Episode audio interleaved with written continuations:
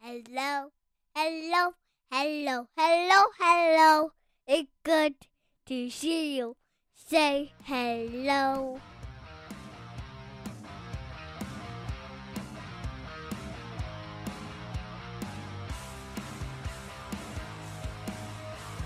Welcome to the Husky Hockey Podcast, your number one resource to remind you that Mike Hastings ran out of Mankato because of the job that St. Cloud State did and kicking them out of the tournament. So, congratulations to the Husky. You may not win the Natty this year, but you ran somebody out of town. I think that's uh, that's how this story is going to unfold, and that's what's going to come out later, right? It, it wasn't about the the program or the more money or anything like that. It was he was Hastings was just embarrassed by uh, keep losing to his alma mater. Yeah, you, lo- you uh, St. Cloud ends the season of four teams, and then just ruins a guy's spirit so much that he's just got to run to a Big Ten. Oh, school. just run to Wisconsin of all school. Like that's how bad that he's got to feel right now. That he just can't even show his uh show his face at the Midwest Wireless Center. No, what's uh, it's it? a different. It's a, it's a different wire-. I think it's a different wireless. Or no, it's the uh, Mayo Clinic. I think now uh, sponsors it. Oh, really? I think so. Mayo Clinic has outreach in Mankato. Huh. Well, it's in the uh, what 507. It's in the. It is in the Southern five hundred seven. Minnesota. That's I think true. I think they claim it as their own. Mankato does. That is. I know Sanford was trying to move in there too. Sanford's trying to make a push, and obviously we're CentraCare here in this area. So, and then uh, what you there? There's the proposed merger between Fairview and somebody else. That is, there's a lot of politicking going on in healthcare world in Minnesota that uh, you uh, in sunny Arizona uh, probably not privy to. Look at you. Yeah. I don't need to watch CNBC to keep it prized the Minnesota medical mergers. Yeah. that- ooh. Wow. Minnesota medical merger.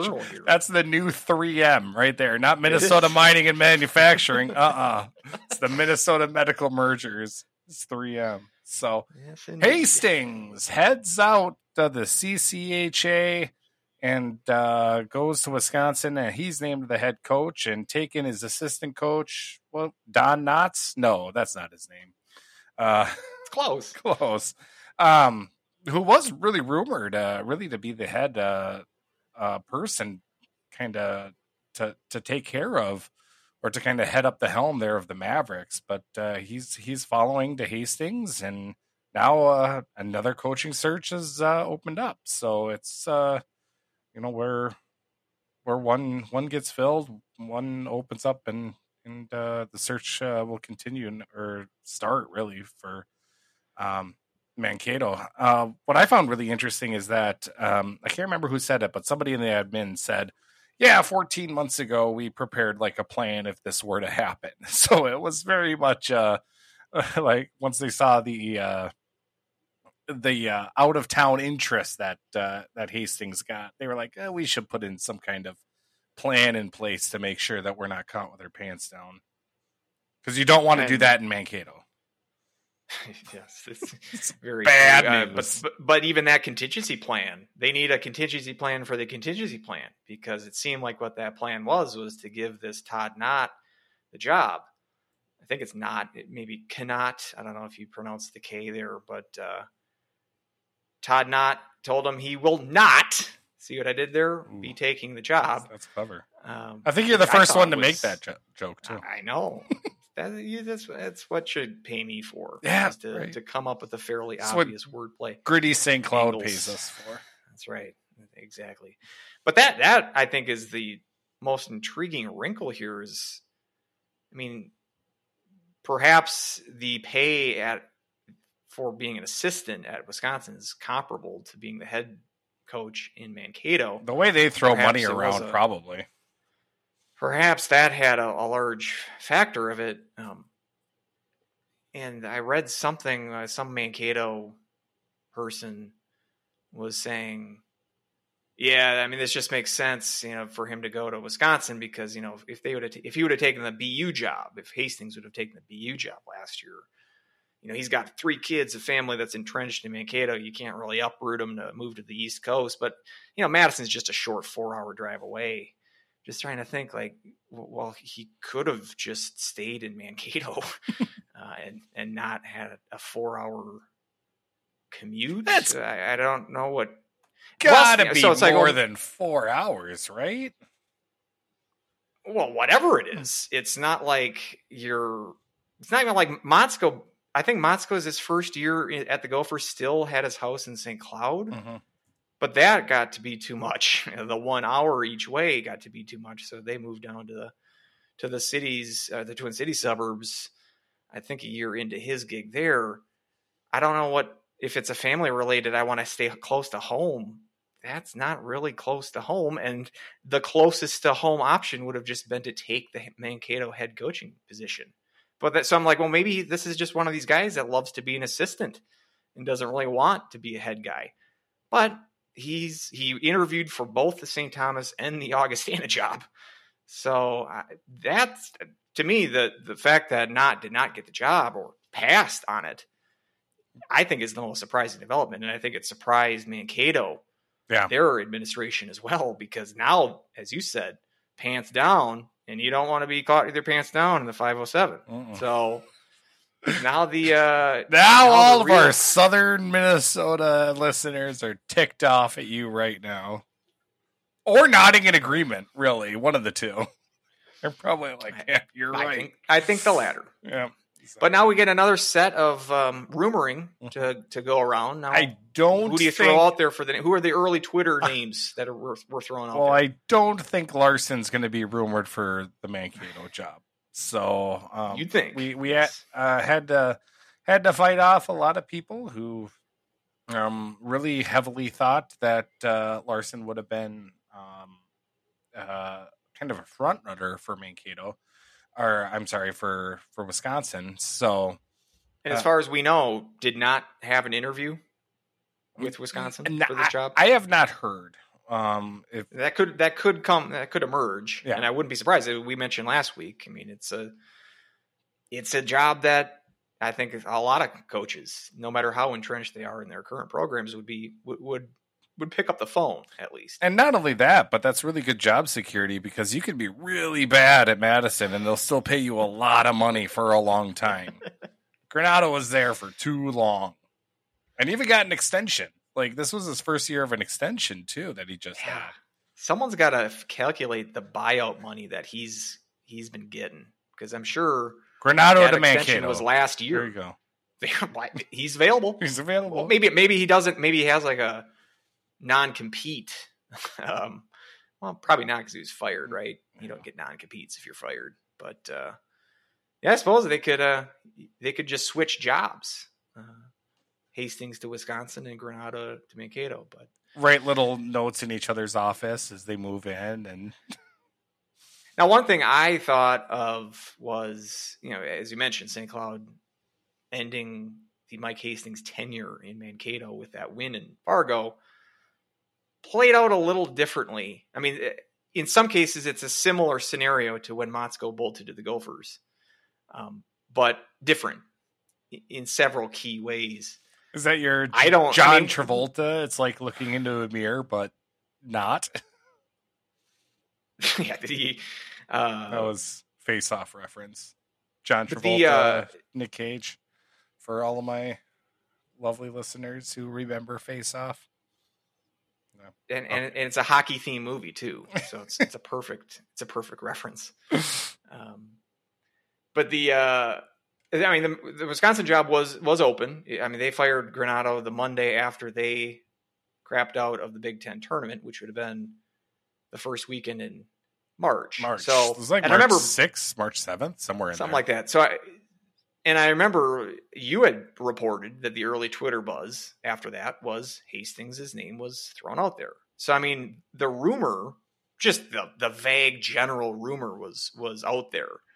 So it's not a complete shock, but it feels to me that the cloud of that didn't affect Mankato's gameplay. Uh, it still seemed like it was a different. I mean, for all I know, from as far as I know, Wisconsin's athletic director was not in attendance in Fargo, which was different than the Sioux Falls Regional with the uh, Gophers assistant AD. The one that's in charge of hockey was was sniffing around in the building. I think he had some ostensible. Re- I think he. It wasn't noted he, that uh, he interviewed for the position prior to the tournament game, so that was a difference as well. That's a little. That, that's a key difference. I think that that that McGinnis, the the the Gopher AD, I think he was on the committee that year, so he had some like quote unquote official business yeah. reason to be at the regional, but it wasn't too difficult to put two and two together there, and just the the optics of that raised some eyebrows. Um, so just throwing it out there that it's it, it played out a little differently and if this is how man, if this is how Motzko would have would have left St. Cloud, I think it would have it would have softened the blow a little bit. Just the speed and yeah, and, and how it was very it's almost kind of clear in the moment during the Air Force game that something was up. Didn't seem like that was the the case here with with Hastings. And from what I've read from Mankato guy Mankato people, it doesn't seem like there was any animosity built up towards Hastings by making this move, which again, different in the Motzko St. Cloud scenario. So, but yeah, it'll be uh, interesting to see what Mankato does now. Um, and that's also going to be interesting to see how Hastings adapts to this new gig. Uh, I think he's a really good ho- uh, coach. Yeah. But his sort of uh, reputation, I I see it as more of a coach up kind of guy. Uh-huh. He coaches guys up.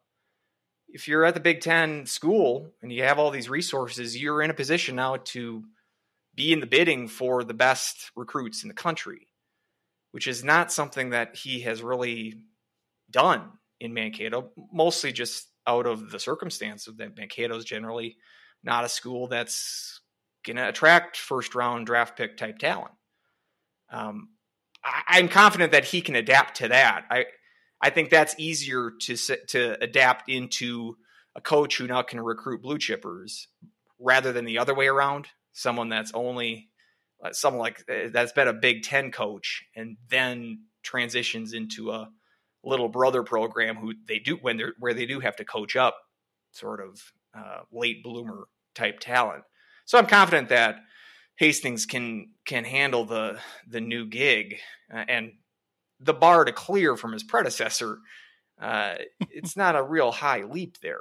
So certainly you'd you'd imagine. I mean, he, talking about him being a coach up kind of guy, he can probably take this roster that they had this year. Would they win 13 games this year?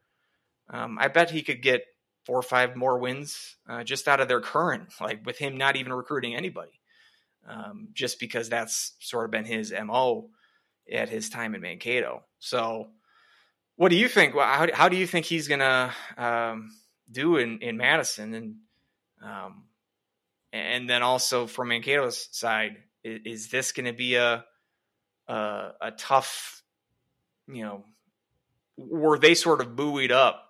Was that program so good, you know, to the fact that they were basically a regular every year NCAA tournament team and then making a couple of Frozen Fours, national title game last year. Is this going to kind of crater that program? Um, or so, yeah, both both of those. How's how do you think how Hastings is going to do in Scotty, and how do you think Mankato is going to recover? Um, yeah. First and foremost, I think Hastings is going to thrive in in Wisconsin, and you know, kind of the like Hastings has the way he turned around even you know Mankato from Troy Jutting. Um, you know, in yeah. Troy Jutting in his years there, you know, Mankato was always mediocre. Um, they were always lucky to kind of have a plus 500 season. Um, but uh, Hastings comes along, and I think his win percentage at Mankato is over 700. Um, or 70%. You know what I mean.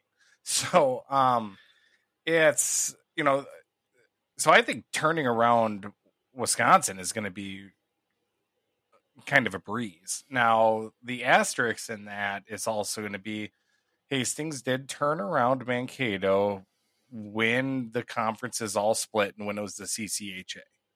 Um, the way right. the Big Ten is right now and trending, even that's going to be a little bit tougher. But I think Hastings is has got the cachet to to bring in, and um, has been proven to be an incredibly good uh, recruiter from all intents and purposes. So, um, yeah, I think it's going to be. I, I think it's going to be a really good fit for him and a really good challenge for him as well to to really recruit against the Michigans and the Minnesotas and and uh, and whatnot.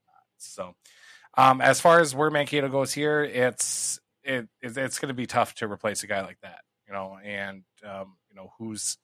It's always kind of the big asterisk of the room, um, you know, who follows. Um, you know, obviously yeah. when Motzko left, you know, of course, who who scores against us? But it's a Brodzinski, you know. So, um, and then um, and Pino Niemi, um, got some you know minutes as well on the Gophers. He was committed to St. Cloud State, and um, you know, so it's uh, you know, there's it's really the only two that he plucked, right? Really, or that followed him. I believe so, and I bet there was one more, and I know that I, I think there was one more that he tried that he didn't get. So, um, but I don't. I'm I'm I'm blanking on who the other one could have. I know those two for sure, and that Pino Niemi really hasn't get, gotten much regular time. He, get, he got action in the regional final, mm-hmm. but um, benched quite frequently this year and hasn't really done much in his time there. But Brodzinski obviously has has made quite an impact. Yeah. But, yeah. See, I don't know if there's been. I I've been checking that portal uh, action. Haven't mm-hmm. seen any Mankato, uh, Minnesota State yeah. action yet, but wouldn't be surprised either. Or if there's uh, recruiting decommits, um, guys that recruits that follow him to Wisconsin. Um, vice versa too. I'm, I know there were some guys in Wisconsin that that bolted. I think there's been a guy that's already landed somewhere else. Uh, Donovan um, since the Granato. Um, yeah, there was there was one that signed a national letter of intent to go to Wisconsin and is trying to get out of it, and I think he wants to go play in Denver. Okay. So it's um yeah, so there's going to be a little bit of the shakeups um that uh, uh that that that happen, and you know it's all going to depend now with you know when St. Cloud State opened up the recruit or you know for for the coaches you know, we went to a national power, looked at an assistant coach, and that's that's where we got Larson. Um, so it's interesting if they go that route or if they go head coach in USHL. I know already Nick Oliver's name has been thrown out there as an option. I think that's a little premature, even though Fargo has had a good year in the USHL. So it's um, but it'll be kind of interesting to see how everything kind of shakes out over the next couple, um, you know, couple weeks. Um, you know, for somebody, if it does happen where it does affect St. Cloud State, does Shayak throw his name back in the ring? Head coaching experience, assistant coach here. You know, that's would would Mankato go that route? Um, you know, somebody who knows the the lay of the land. So that's um yeah, there's a lot of um you know question marks and it's going to be kind of interesting to see where they um everything uh, where all the chips fall. Yeah, indeed. I Shayak's an interesting name out there.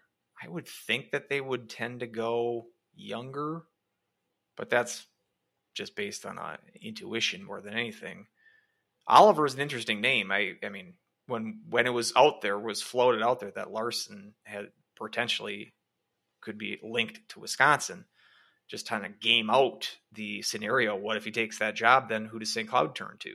I think Oliver is near the top of the list because of the alum connection. Mm-hmm. Um, it's more of a long shot that he would take a Mankato job, but um, now with him being a, co- uh, a coach in the U, having head coaching experience at the USHL, I don't think it's out of the realm of possibility. We saw Denver go quite young with David Carle. He wasn't even 30 years old when they hired him uh, was at 2018 on the heels of Montgomery leaving. So I think what I think Oliver's older than that. I think he's in his 30s. Um, so uh, it wouldn't it would not have shocked me. I, am glad that we don't have to make that decision quite yet. Mm-hmm. Uh, again, crossing fingers that Larson and Mankato don't uh, don't hook up, so to speak. But That's a feel like Minskew on Minskew Minskew crime there. You can't have exactly. that. So. So yeah, it's uh yeah, I would imagine I would imagine they're going to maybe go in the junior ranks, get a head coach there. Um, you know, there is a Mankato blogger that's throwing out Pat Ferschweiler's name. It's like that ain't gonna happen. Mhm. Uh, and I can't I can't imagine them getting a current college coach like plucking like that's you got to be a Big Ten type big big school Yeah. to be able to do that. The I only- think, and make it The only one that I thought was maybe interesting was um, I did see somebody throw out Potulny as a name, um, but I feel Yeah, like that that- would be it feels like a lateral move. If- I mean, maybe maybe Mankato's a step up from Northern Michigan, but it's the I mean, maybe in legacy, but I mean, scenery wise, God, Northern Mich- UP is just so much better to look at than the 507. And the other thing too is Just- Potulny's been in Northern Michigan for like eight nine years now, and to no NCAA tournament ex- uh, appearances. Yeah. uh, it's not like he's been lighting the world on fire. And it's funny too, like because when Has he went to been Northern, there that long? at least eight years, maybe more, maybe nine. Hint, hint. Um, but uh, I, I know I don't want to scramble. There we go. I, I I'm sorry, I, st- I still have the tab up that uh, that uh, Mankato and Madison is four hours and 41 minutes away, which I always It's good. I always forget how far south Madison is. It's like halfway Yeah. down to Iowa, if you're looking latitude wise. Anyway, continue. Yeah, it's just it's weird how some of these, you know, gaming out sort of coaching uh timelines. Like when when Potulny got that job at Northern Michigan, I figured it was gonna it was mainly for him to get a couple of years college experience until Lucia retired, and then Potulny would be hired by the Gophers. Six years. Uh, he's, this was this was his sixth year. This was his sixth I year. feel like he's been there longer, but uh, so uh, 542 winning percentage. So if you would have, if you would have, like, I would not have guessed that he's over 500. I, I wouldn't have either. I maybe I sold him short because I said uh, his his tenure there hasn't been dazzling, but above 500, 's- that's yeah. I, I would not have thought that. And made a couple of CCHA title games, but not no appearances in the tournament yet. It I mean, it's possible. Maybe it's one step closer to Minnesota uh, to to the Gopher job because it's in the same state. But um, yeah, that's that's intriguing. I, I I don't know if I buy into that I don't fully. And like we were saying last week about uh, Wisconsin probably being quick with quick with this hire, probably I undersold the fact it would be this quick. I said maybe you know by at, at the end of the after, shortly after the Frozen Four, but that's kind of what how you got to handle it. I think in in college these days with the transfer portal, um, you have you don't have the luxury to just string this out to string out a process because as you said, you could hemorrhage. Uh, not only current players but recruits in the transfer portal or have decommits. Yeah, in a portal world, Um, that's all the difference. And so Mankato can't can't they don't really have the luxury of waiting around and yeah, getting 10 guys in to interview and taking their sweet old time here because by the time they do that you might not have half the team still um, current uh, on on the roster. Uh, so I would assume this is going to happen pretty quick. Like I said, maybe two weeks. I said that last. I said last week, two weeks maybe for Hastings or for uh, Wisconsin to hire someone. Well, I'll shorten that. This maybe maybe by the next podcast, Mankato has a coach. I wouldn't be shocked. Like I said, you, you need to act quick these days. So it'd be interesting to see how that how that plays out Mhm. and and, and what direction they go. So uh, that's that's enough non-husky talk. Let's let's get to Huskies, current Huskies, not former Huskies like Hastings. Except I wanted some- to bring out some some, former former Huskies. Huskies with Bushy and Some newly former Huskies. Or at that that yep, that case too, the pro signings. Yeah. We had a couple of those. Yeah, we got uh, uh, Bushy Spelsy. Both of those, um, they're playing in the ECHL right now in Kalamazoo. Spelsy got his first uh, uh, professional goal, so congratulations to him. Um, and then Micah Miller um, uh, for the Ro- Roadrunners. Are they uh, in Tucson? Tucson Roadrunners, So- the uh, AHL affiliate of the era of the Coyotes. Um, a little surprised that he got an AHL deal, um, but good for him. Uh, thrilled for him and thrilled for me because that means I can go watch them. Oh, uh, I town I didn't even put that together. I suppose. Yeah, you're boom season ticket holder now. You're gonna just show up in your house. No, and it's I, I've I've wanted to go to a game. I have not been to one of their games yet, uh, and it's mostly because their schedule is similar to college hockey, where it's they play series on the weekends, um, either a two or sometimes I think they even play a three game series uh, on the like Friday, Saturday, and sometimes Sunday. They'll occasionally play a, a, a midweek game or a midweek series, but for the most part, the majority of their games are on the weekends, and that's kind of when I'm watching college hockey. So, but their last um, home series of the regular season, at least, is not this coming weekend, but the next weekend. And so I am planning on going to one of those games, putting on some St. Cloud State stuff, and maybe getting his attention uh, and and doing the shake of the shirt of the St. Cloud State shirt. go. See if he see if he notices. Uh, interesting to see. I, I- I don't know what to expect as far as atmosphere for these games. I mean, it's an AHL team. I think they get five, six thousand per game ish. So interested to see what the vibe will be in the building. But I can't imagine anybody else there will show up with St. Cloud State gear on. So hoping to maybe find a friend uh, in my new uh, uh, town, my fellow Tucsonian. Uh, so looking forward to to rooting for uh, for him in person here very soon. Sure enough. Um, and then uh, a scoop that I, I want to make sure six hours ago, I want to make sure to credit Al Appleby, uh, the the Huskies insider for Grant Our favorite Yep. insider or neighborhood insider. uh, Grant Cruikshank uh, with the uh, uh, amateur tryout deal for the Marlies for the rest of the Okay. season and be a one way AHL deal for uh, 23 24. So I got Applebeed on that one. Uh, and so congratulations uh, to Cruikshank for getting that, uh, uh, for getting a contract as well. Absolutely. So, um, uh, other people, former Huskies, um, probably. I mean, one for sure. Um, obviously, um, Chase Brand, I guess, might come back, or uh, it, it's Yeah, it's if you an go option. into the transfer portal, It's not a one-way yeah, You street. don't. That doesn't mean that you're you've left. Just- that's not like You're free to um, flirt, is kind of what I like to say.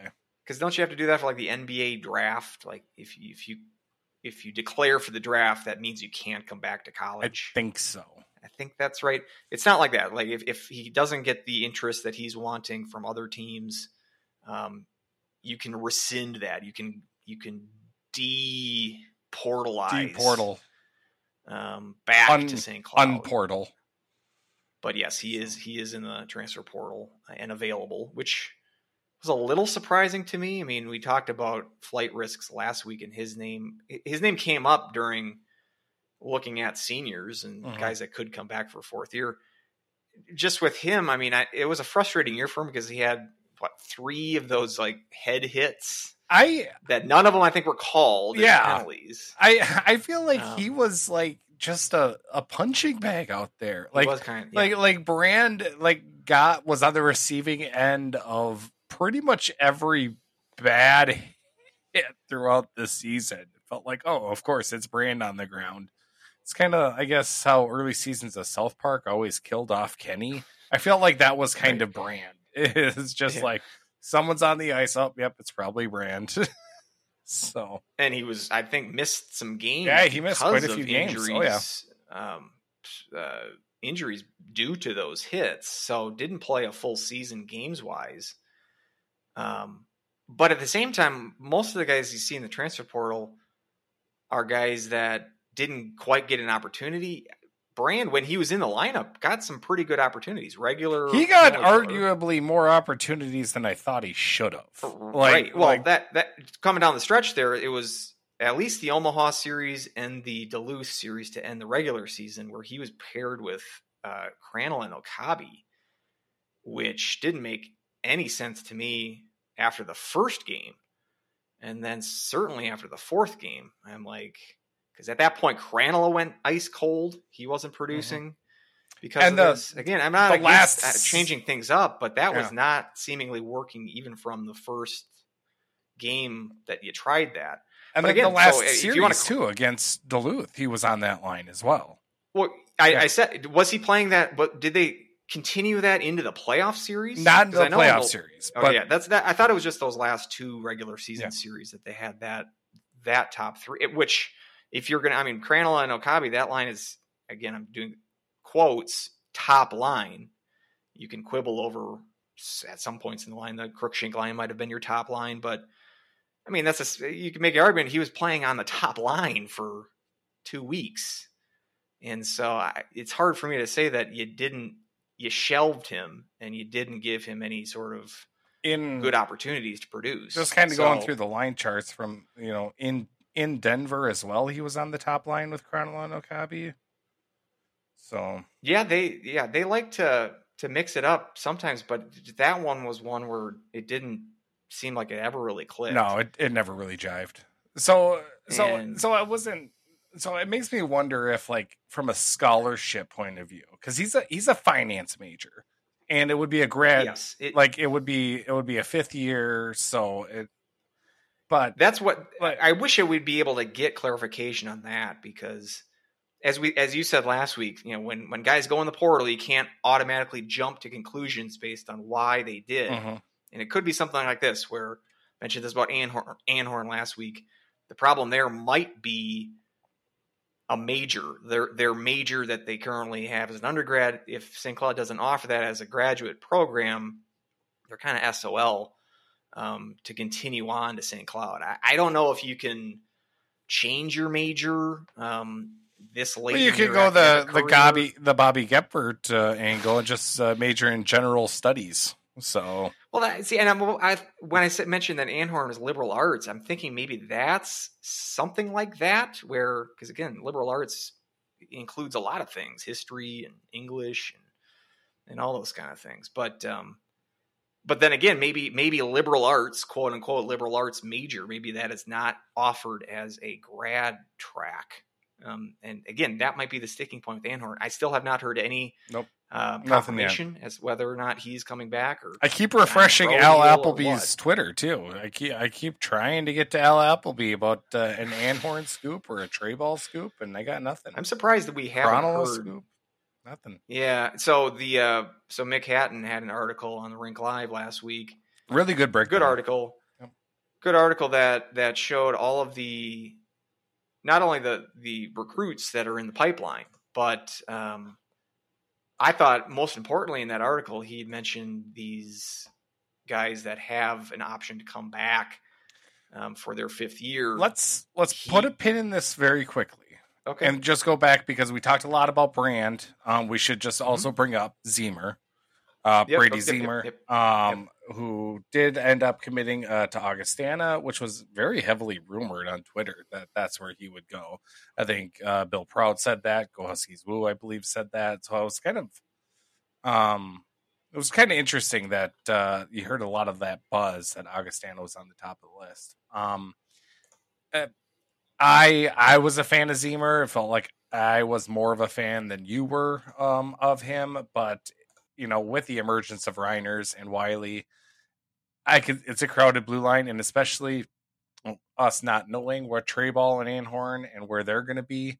Um, Ziemer was still going to be kind of that odd person out. So it's. I, I hope. I hope he has a really good uh, couple years there at Augustana. Yeah, we mentioned that being a definite possibility as far as guys that didn't get regular action. Um, Ziemer's, you know, once I remember when I brought that name up, you're like, yeah, that that that does make some sense. Um, and you know, Raboin having a St. Cloud connection, he wouldn't have been on the St. Cloud st- staff, obviously, that brought Ziemer there. I don't think. Um, but uh, I don't think he would have had a hand in recruiting with St. Cloud, but still, there's a natural sort of relationship there. So, not surprising. And Augustana's, they, they I mean, I, I, saw in the uh, in that Rink Live transfer portal uh, spreadsheet uh, that Schlossman and Wolf are compiling. They've already got seven guys out of the portal, I believe. They're they're like one of the leaders. Them and Robert Morris, who's also coming back this year, which kind of both of those teams need to fill an entire roster. So they're going to be really active in picking guys up through the uh, transfer portal this year. And so, uh, good opportunity for him, um, staying somewhat close to, to home and um, in a situation where you can probably get top two, top four pairing minutes yeah. for Augustana. So, yeah, it's uh, best of luck to to, uh, to Brady Ziemer. So, so yeah, I yeah, totally so, interrupted you, Mick, Mick No, no, no it was a it was a good it, it was a, it was good to to put a period in my first sentence that I interrupted myself on. But yeah, our so podcast uh, is article, just a series of run-on sentences. yeah. I don't know how anybody keeps any of this straight. It's very difficult to follow. Uh, the the transcript is just a bunch of just gobbledygook. Yes. Uh, so Mick Hatton uh, reports that first of all that all four of the draft drafted players are planning on returning. So that checks off Basse, Peart, which we knew uh, based on the reportage of Al- our favorite neighborhood insider Al Appleby. Al Appleby. Uh, and then we got Appleby on that one. I tell you what, sure did. Now we got Hatton. Um, Hattoned and then Appleby, Appleby and then Hattoned. Um, so, so all four of those drafted players. I mean, you had mentioned you were kind of 50-50 on Basse, but um, according to to Hatton here, um, all four of these guys that we all touched on last week, Miettinen, Ingram, we all at least I had uh, confidence that the three, other than Peart, which we knew was coming back based on Appleby, uh-huh. but uh, the other three, I was fairly, you know, 75% plus confident that they're all coming back. And sounds like that's going to be the case. So, uh, important uh, nugget there. And then also the guys that could come back for a fifth year, um, other than Brand, who we just mentioned, is in the transfer portal, but the others, um, Kupka, according to Hatton, it's Kupka, Okabe, and so so uh, Kupka he says is planning on returning. Okabe and Anhorn are weighing whether to sign or return for another season, sign a pro contract. And then he says Treybull and Krannila are both expected to sign a pro contract. So according to him, it's Treybull and and, and Krannila most likely out, which I didn't think that on about Treybull. Krannila I expected sort of I was less than 50-50 that he would return. Um, makes sense that he doesn't come back. Treybull, a little bit more surprising, um, but not shocking. I mean, any of these, any of these fifth year guys, I don't yeah. even, I don't even really blame them. I mean, exactly. That's you came that's here kind of I'm under the yeah. impression that you're going to give them four years and getting a fifth year. You know, it can be a tough ask, especially with European guys that are playing so far away from home to begin with. So uh, I'd love to have them both back, uh, mm-hmm. all these guys. But uh, but when you're when you're factoring that into the scenario, um, I'm not really going to hold it against them. This this wouldn't be something where I'm like, oh, they're leaving too early. Uh, they've been here, they've given four years, uh, and if they want to give a fifth, great. But uh, according to Hatton, doesn't appear that Treybull and and Krannila will be back, which again, not terribly surprising having Kupka back, eh, that's not terribly surprising either, and and a good surprise or a good non-surprise, I should say, um, to, have him back for a fifth year. And then, yeah, as we mentioned, Anhorn and Okabe, especially with Anhorn there, would be a big decision on whether or not um, they come back as well. Um, but at least interpreting that article I think it would have been maybe that's a maybe that's some answer about Anhorn's eligibility at least because you think that if if it was a grad school issue or a he's eligible but not at St. Cloud State. You figure that would have been part of the article, whereas what Hatton's saying here is it's basically between signing a pro deal and coming back. Um, so again, I would I would I would imagine I'm almost surprised that we didn't hear more confirmation on whether or not these guys are coming back before today's show. Um, just again with the pace that everything moves nowadays. Mm-hmm. Maybe it's maybe it's the Frozen Four because you still have four teams. I saw that Quinnipiac got a like landed a guy in the portal today. yeah, I saw uh, that. I'm like, boy, you're you you don't no, get any sleep. No rest for the wicked, right? Um, but those guys, I mean, I'm sure you're going to have guys from those teams.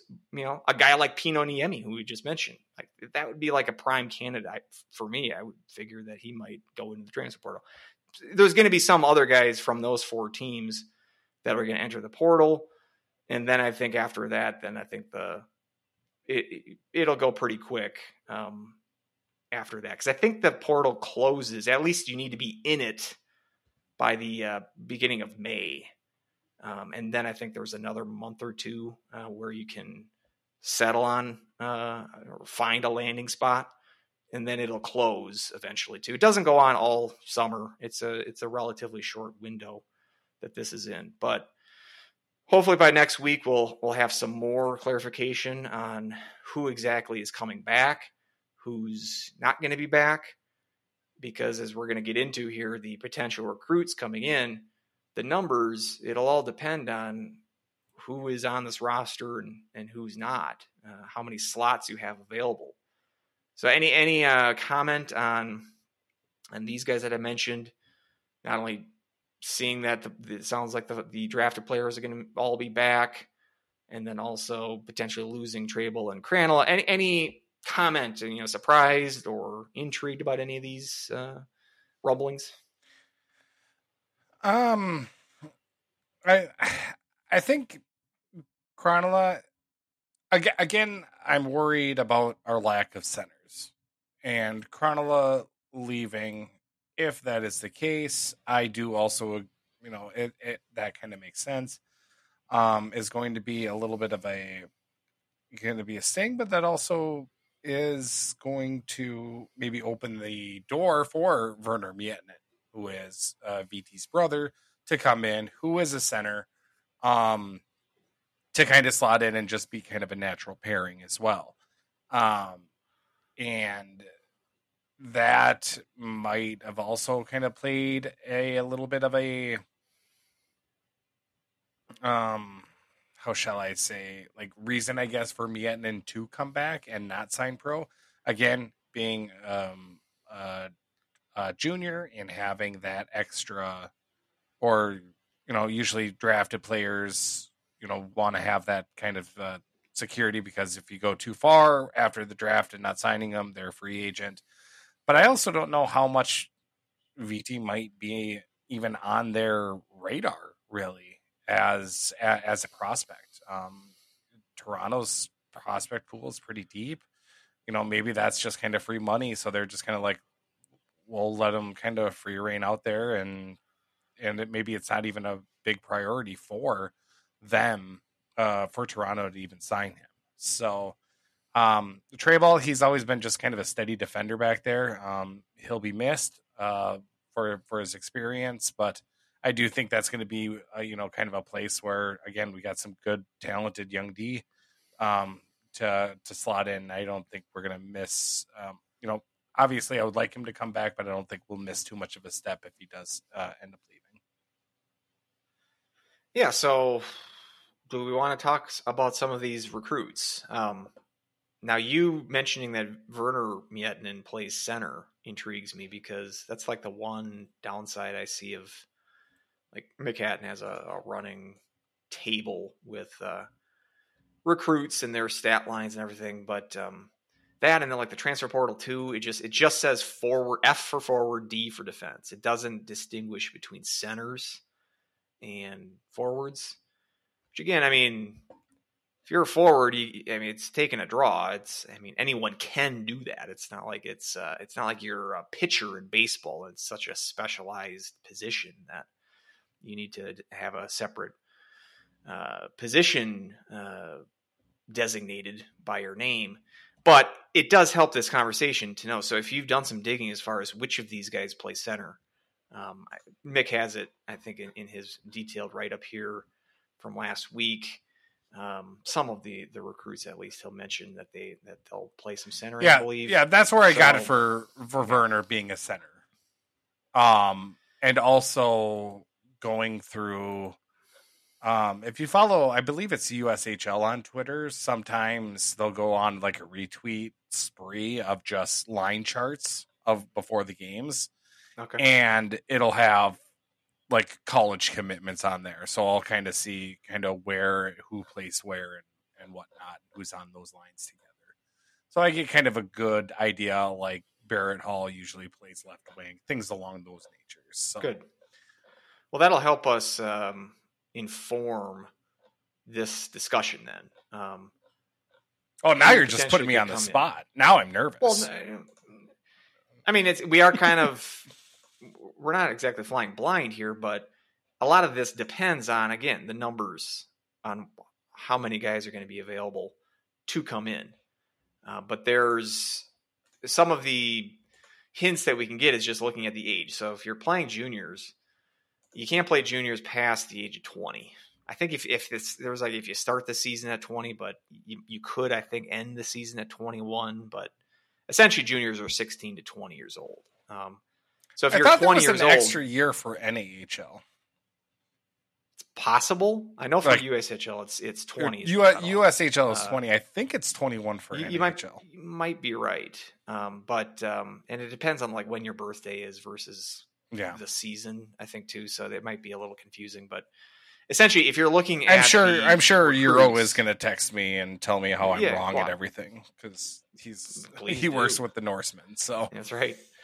Yeah, he could uh, he could inform us on on our ignorance here. Um, but you look at the uh, table that Mick Hatton compiles uh, regarding the prospects or the, the recruits in the in the pipeline right now. You look at guys that are 20 years old um, as a good gauge as far as these are these are going to be the most likely guys to come in. There's always a possibility that they you know maybe they flame out in juniors and they they don't make it to, to campus um god who was the guy was it mitch slattery you remember him oh yeah, he was a hill murray guy um, Mhm. ended up going to northern i think with Potulny. But he had some hype coming out of hill murray and then just sort of face planted in juniors i think he started in ushl then down to na and then st cloud never was interested they they lost interest yeah. and so sometimes recruits will do that. Um, And I so think just just because they're listed as a current recruit now, it doesn't mean they're going to come in. But uh, if I think if based I on what we got here. correctly, Mitch Slattery had like a really good tournament in the um, high school hockey when he was with Hill Murray. I think Like right. I, I think he had like a really good championship or I, I remember it was kind of a good get yeah. for Motzko at that time. Um, ooh, like this guy looks like he's he's something, but uh, just never really materialized for him. But based on the based on the guys we got now, at least the uh, the twenty year olds, um, I'm thinking that it's a good chance that we see all of these guys. There's one, two, there's four 20 year olds right now uh, in that listed on the uh, commitment sheet and I think a decent chance that we see all of these guys uh, in the fall. And you're talking about centers. Uh, we can start with Jack Ryman, 20 years old, uh, from Ham Lake. Been with a couple of USHL teams this year. Um, think it means based on the there's Muskegon, Sioux Falls, and then Des Moines listed in that order. So I'm going to guess he's currently at Des Moines. He's currently at He's Des putting up- Moines and he plays on a line usually with uh Cupcho. Cupco. Oh, Oh, Lubomir. Kupko. Yes, because that's another guy that was just going to get to another twenty year old. Um, that's good. See, you've done more show prep than me, and I'm glad. Uh, but uh, based on Hatton's writing, uh, Ryman plays center on that line. Yep. Uh, in, in Des Moines, and we're talking about a dearth of centers he's not putting up great numbers 15 points this year in 45 games. But you mentioned he's playing with this Lubomir Kupko, who's having a pretty decent year, you know, 29 points in 43 games, 15 goals mixed in there. So maybe he is, you know, helping to feed him good line mates. Yeah, we can actually we can pair these two together because playing on the same USHL team currently, that that might mean that they're they might have some built-in chemistry coming in for next fall. Uh, perhaps we could see them on a line. Yep. Uh, And Hatton's write up uh, also in- in said the good on a face-off dot. So maybe uh, face-off dot. Spellacy So- type. Fallacy or our favorite Sulquist. Salquist. Uh, it's, it's, you know, so we got that possibility. So those those are two of the uh, two of the twenty year olds. Kupko, I should mention, that's gonna be great. Uh, got probably a Kupka and a Kupko. That's not gonna be. That's not gonna uh, J- cause Jim Rich Uh, any problems. Jason Bryant's Uh, going to have to make sure he knows which uh, uh, uh, emphasis for the uh, Kupka and the Kupko. Joe. See, I, even I'm confused now. I don't. Yeah, it could be like a Slovakian, like a the C might be a ch Yeah. sound. And I still don't know if it's Kupka or Kupka. I think I've been like 50-50 saying it both ways. I don't know if it's entire- his- his whole Chronala or. Cornella. We don't want to go down this pronunciation road. Uh, We are Uh, Paul, all don't of our- bring up Yep, Peart. nope. Um, Nope. don't I, I've already it up. feel, fielded enough complaints that we hammer that too much. So move and- past. By the way, the ESPN guys, they're like, "Oh yeah, we asked Jack Peart if he'd ever he- heard of Neil Peart, and they pronounced it Peart." I'm like, I swear, Rush drummer guy is Pert. That's the only way I've ever heard that name pronounced. Oh, Now, now I'm going nuts. Like I gotta figure out what how Neil Neil Pert Peart ah, Peart. We gotta find dead, out isn't he, he? He is dead, So, but uh, don't worry about it. I, am not letting this one die uh, because it's this whole thing is this whole Peart Peart whatever. It's driving me nuts. All right. Uh, so, uh, other 20 year olds uh, Tyson Gross, Cedar Rapids uh, in the USHL, uh, 36 points, most of that in assists um, with, uh, with Cedar Rapids. Calgary kid seems to be a somewhat of a pipeline for them. I think Shayak's got some inroads there in the Calgary area. I believe that's where Kupka, uh, Speak of the Devil, um, is from originally. And so you got that. Um, uh, Alberta connection. Uh, Ingram as well as he Manitoba, one one of the prairie provinces. Uh, I'm pretty sure Shayak has been the the, the main recruiter uh, of that geographic area.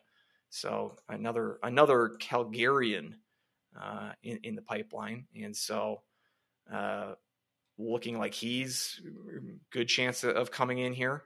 And then the other 20 year old is this Caleb Tyson. Um, we mentioned, I think we mentioned him last year when the commit was announced. They committed him out of one of the minor Canadian junior leagues. I think it's maybe the OJHL, the Ontario uh, Junior Hockey League, which is also where they got that James Gray. Um, and I believe that's where he was at. This year he played uh, in the NAHL uh, for Maryland, uh, the East Coast version of or conference or division or whatever of that of that uh, league. Twenty year old uh, defenseman, as I mentioned, um, seems like he's a, a big sort of physical type defenseman. Six five. Uh, yeah, and Gross is uh, Gross as well as we just mentioned, six three, uh, buck eighty on him too. So it's nice to see some some some bigger you know size guys. We'll talk about Leo Gruba, who I think is going to come in as well. Uh, he's got some size to him as well. So, um, so yeah, and, this according to Hatton, just twenty years old is, and he is playing the NA. So maybe this maybe this is a factor is where, where we're talking about NA eligibility. He said it's Tyson's in his last season of junior eligibility, um, and he's currently in the NAHL. So I don't know if that's universal, if because he played in the Canadian juniors, if that's if that throws a wrench into things, not sure. But um, put it puts up a you know uh, he's not an offensive force, but um, you know he's he's put up a decent amount of points uh, this year at juniors, and um, but he's more of a physical presence. He's maybe thinking about replacing guys. Maybe he's your new Bushy. Yeah. Uh, and uh, maybe that's what we can expect out of him. So, based on the 20 year olds, I'd say these four are very likely to come in um, next year. Looking at 19 year olds, or at least maybe the non 20 year olds. Uh, uh, oh, I, I, guess we should mention first because this is it's listed here as 21 years old in the NAHL. Again, there is that. I think the rule is you got to be. I think the cutoff is New Year's Eve. So if you're if you don't turn 21 before December 31st of that year, then I think you can. So then, if you turn 21 after that, but in that same season, I think you're still eligible to play. It might be something like that, but they're listing this Isaac Posh goaltender uh, at 21, uh, and thinking about goaltenders, uh, he was in the system. He's been he's been committed for a couple of years now. He played last year in the USHL and uh, did not have a great season stats wise. But I remember, I think it was Sioux Falls. Yeah, it was, City, it was Sioux maybe Falls. one of the Sioux. Uh, was not a very good team. Well, they were Uh, abysmal. and, and so that had perhaps some effect on the ugliness, uh, relatively speaking, of his numbers last year. Um, so stepped down a, a level uh, in juniors this year and went to the NAHL with the Minnesota Wilderness. That's the one up in like Cloquet. Is that right? Yep. I know there's two Minnesota teams. I think one's in the cities and one's in the Cloquet area. And so uh, having a good year there. I mean, 925 save percentage um, and a 217 goals against. Uh, again, at a lower level than the USHL, but we've seen NAHL. That's that's like Duluth's feeder league uh, for for goalies. Yeah, Uh, I mean, and there there's only so you know such limited goalie positions, so going down to the NHL and playing goalie there, it's you can stop a puck anywhere. I mean, they're going to find Right. you. So And so with Castor gone, uh, no more eligibility for him. Um, and sounds like Basse is going to be back, mhm. And we're expecting him to be the main starter next year. Yep. You know, we saw him this year, pretty much all until well, I mean, he was even. You're, it's it's almost hard to remember that the first two games of the Duluth playoff series, Basse started. yeah, And going into game three, I remember texting a buddy, who do you go and go net tonight? And I said, well, they didn't pull Basse in game two, which I thought they should have. If they didn't pull him then, I'd assume he's starting. Uh, but Castor got the net, and we never looked back. Uh, and for good reason, because Castor really, really ended his career in, uh, with with a great run there yeah, ending in the regional final. But um, you know, so if he was a 50-50 goalie for the majority of this year, it's going to be more like a 75 80 20 split, I- something like that. I do feel Brett now. I think I think last year kind of scarred Brett by Yeah. hitching just just one and then riding it. Now I do feel yeah, seventy percent, seventy five percent, you know, is probably going to be a little bit more common here on out. But I, I I think it's just too much of a risk to to to have a goalie start 90 95% of your starts. So so I do feel like there if you know Posh comes in, there's going to be a battle for between Posh and Gray to have that second rotating in kind of a a, a scenario. Yeah, you, you mentioned James Gray. Uh, he's your your other guy still on roster, um, who I think they must think highly of because they kept the red shirt on him this year. Um, mentioned he they got him from one of those. I think it was the uh, Ontario Junior Hockey League, um, but uh, did not see any action this year. Uh, we we sort of got confirmation of that after the midseason exhibition game, which I figured would, would be Gray's Super Bowl, um, but did not play a minute in that. And then it was, I think, shortly after it was kind of confirmed he's going to keep the red shirt on this year. And so, and with Pasha 21 coming in, um, you wonder if they're going to try to do a similar thing, like see if they can not play. I don't know if you can. It's like again, I don't know if there's an age restriction. Castor is 26, but he had the COVID year in there too. I don't know if you can redshirt a 21 year old freshman and then I don't think so. start. I I, I, I think I think by then you have to. They you start burning years. I don't. I don't think like. I think twenty five is the cutoff. Right. Twenty five used to be the cutoff, but I think it's the COVID kind of threw, well, he, threw yeah, stuff off. Yeah, he, he wouldn't be affected by the COVID anyway. Right. So. Yeah. Gray would Yeah. correct or Posh, obviously. So, um, so yeah, it's possible that even if you put the red shirt on him or not, it's possible that could just be Basse and Gray that get action. We'll see. Maybe Posh is is just a third, a token third stringer, but I don't know. I mean, you, you kind of want to see what you got there. I think um, Mhm. at least you know if you have an exhibition game, if they play one to start the year um, this year, um, I would be surprised if we see all three of them um, Yeah. get action in that. Um, I, I kind of like the idea of having a, a exhibition game to start the year. I think the problem there, at least it was this year, is that October first, you can't play any games before October first. Um, I bet they get a I bet they get a preseason exhibition game this year because last year the first was Saturday. That's why they played St. Thomas Saturday Sunday because it was the first and the second of October. First of October this year is a Sunday, so meaning the first weekend would be the sixth and seventh. So like if I'm going to put my money on it, they're going to play an exhibition game that Sunday. on Sunday. first. That makes sense. So if they if they play something like that, you probably get one period each for all three of the goals if they're planning on not redshirting Posch.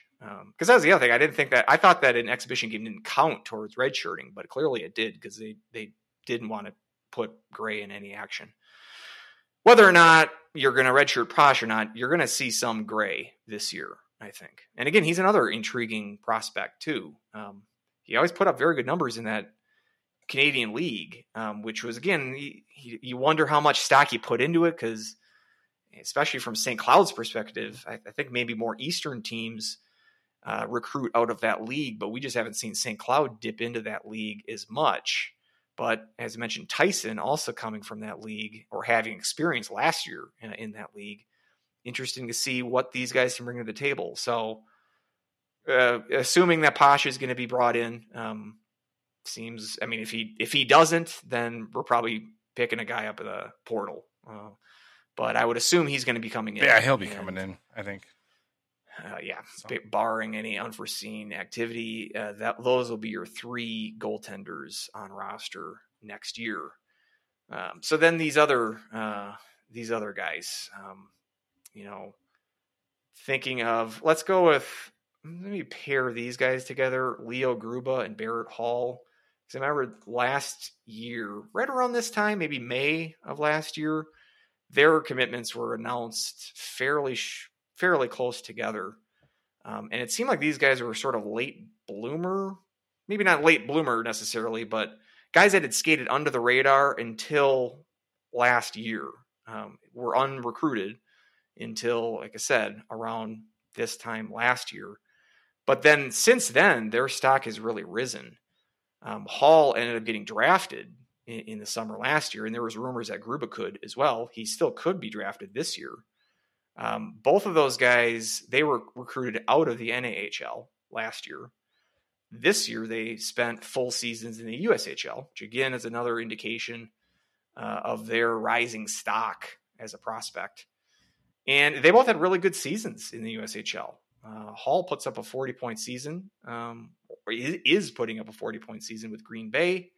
Uh, Gruba, 20 point season. Again, he's a defen- def- defenseman, plus 19 and I said uh, 20 points uh, with Fargo. Uh, there's that uh, Nick Oliver connection um, with, with Gruba and Miettinen, Verner Miettinen there. Um, and I think both of these guys are coming in based on they seem to be some of their top recruits at this point, and it seemed like they stepped up to an, a, a higher level this year, going from NA to USHL, and made the transition quite well. And so now making another step up into college, that's another big jump. But these two guys are maybe my most intriguing prospects to watch. And you know, I, so I would assume they're both coming in. What, what what do you think?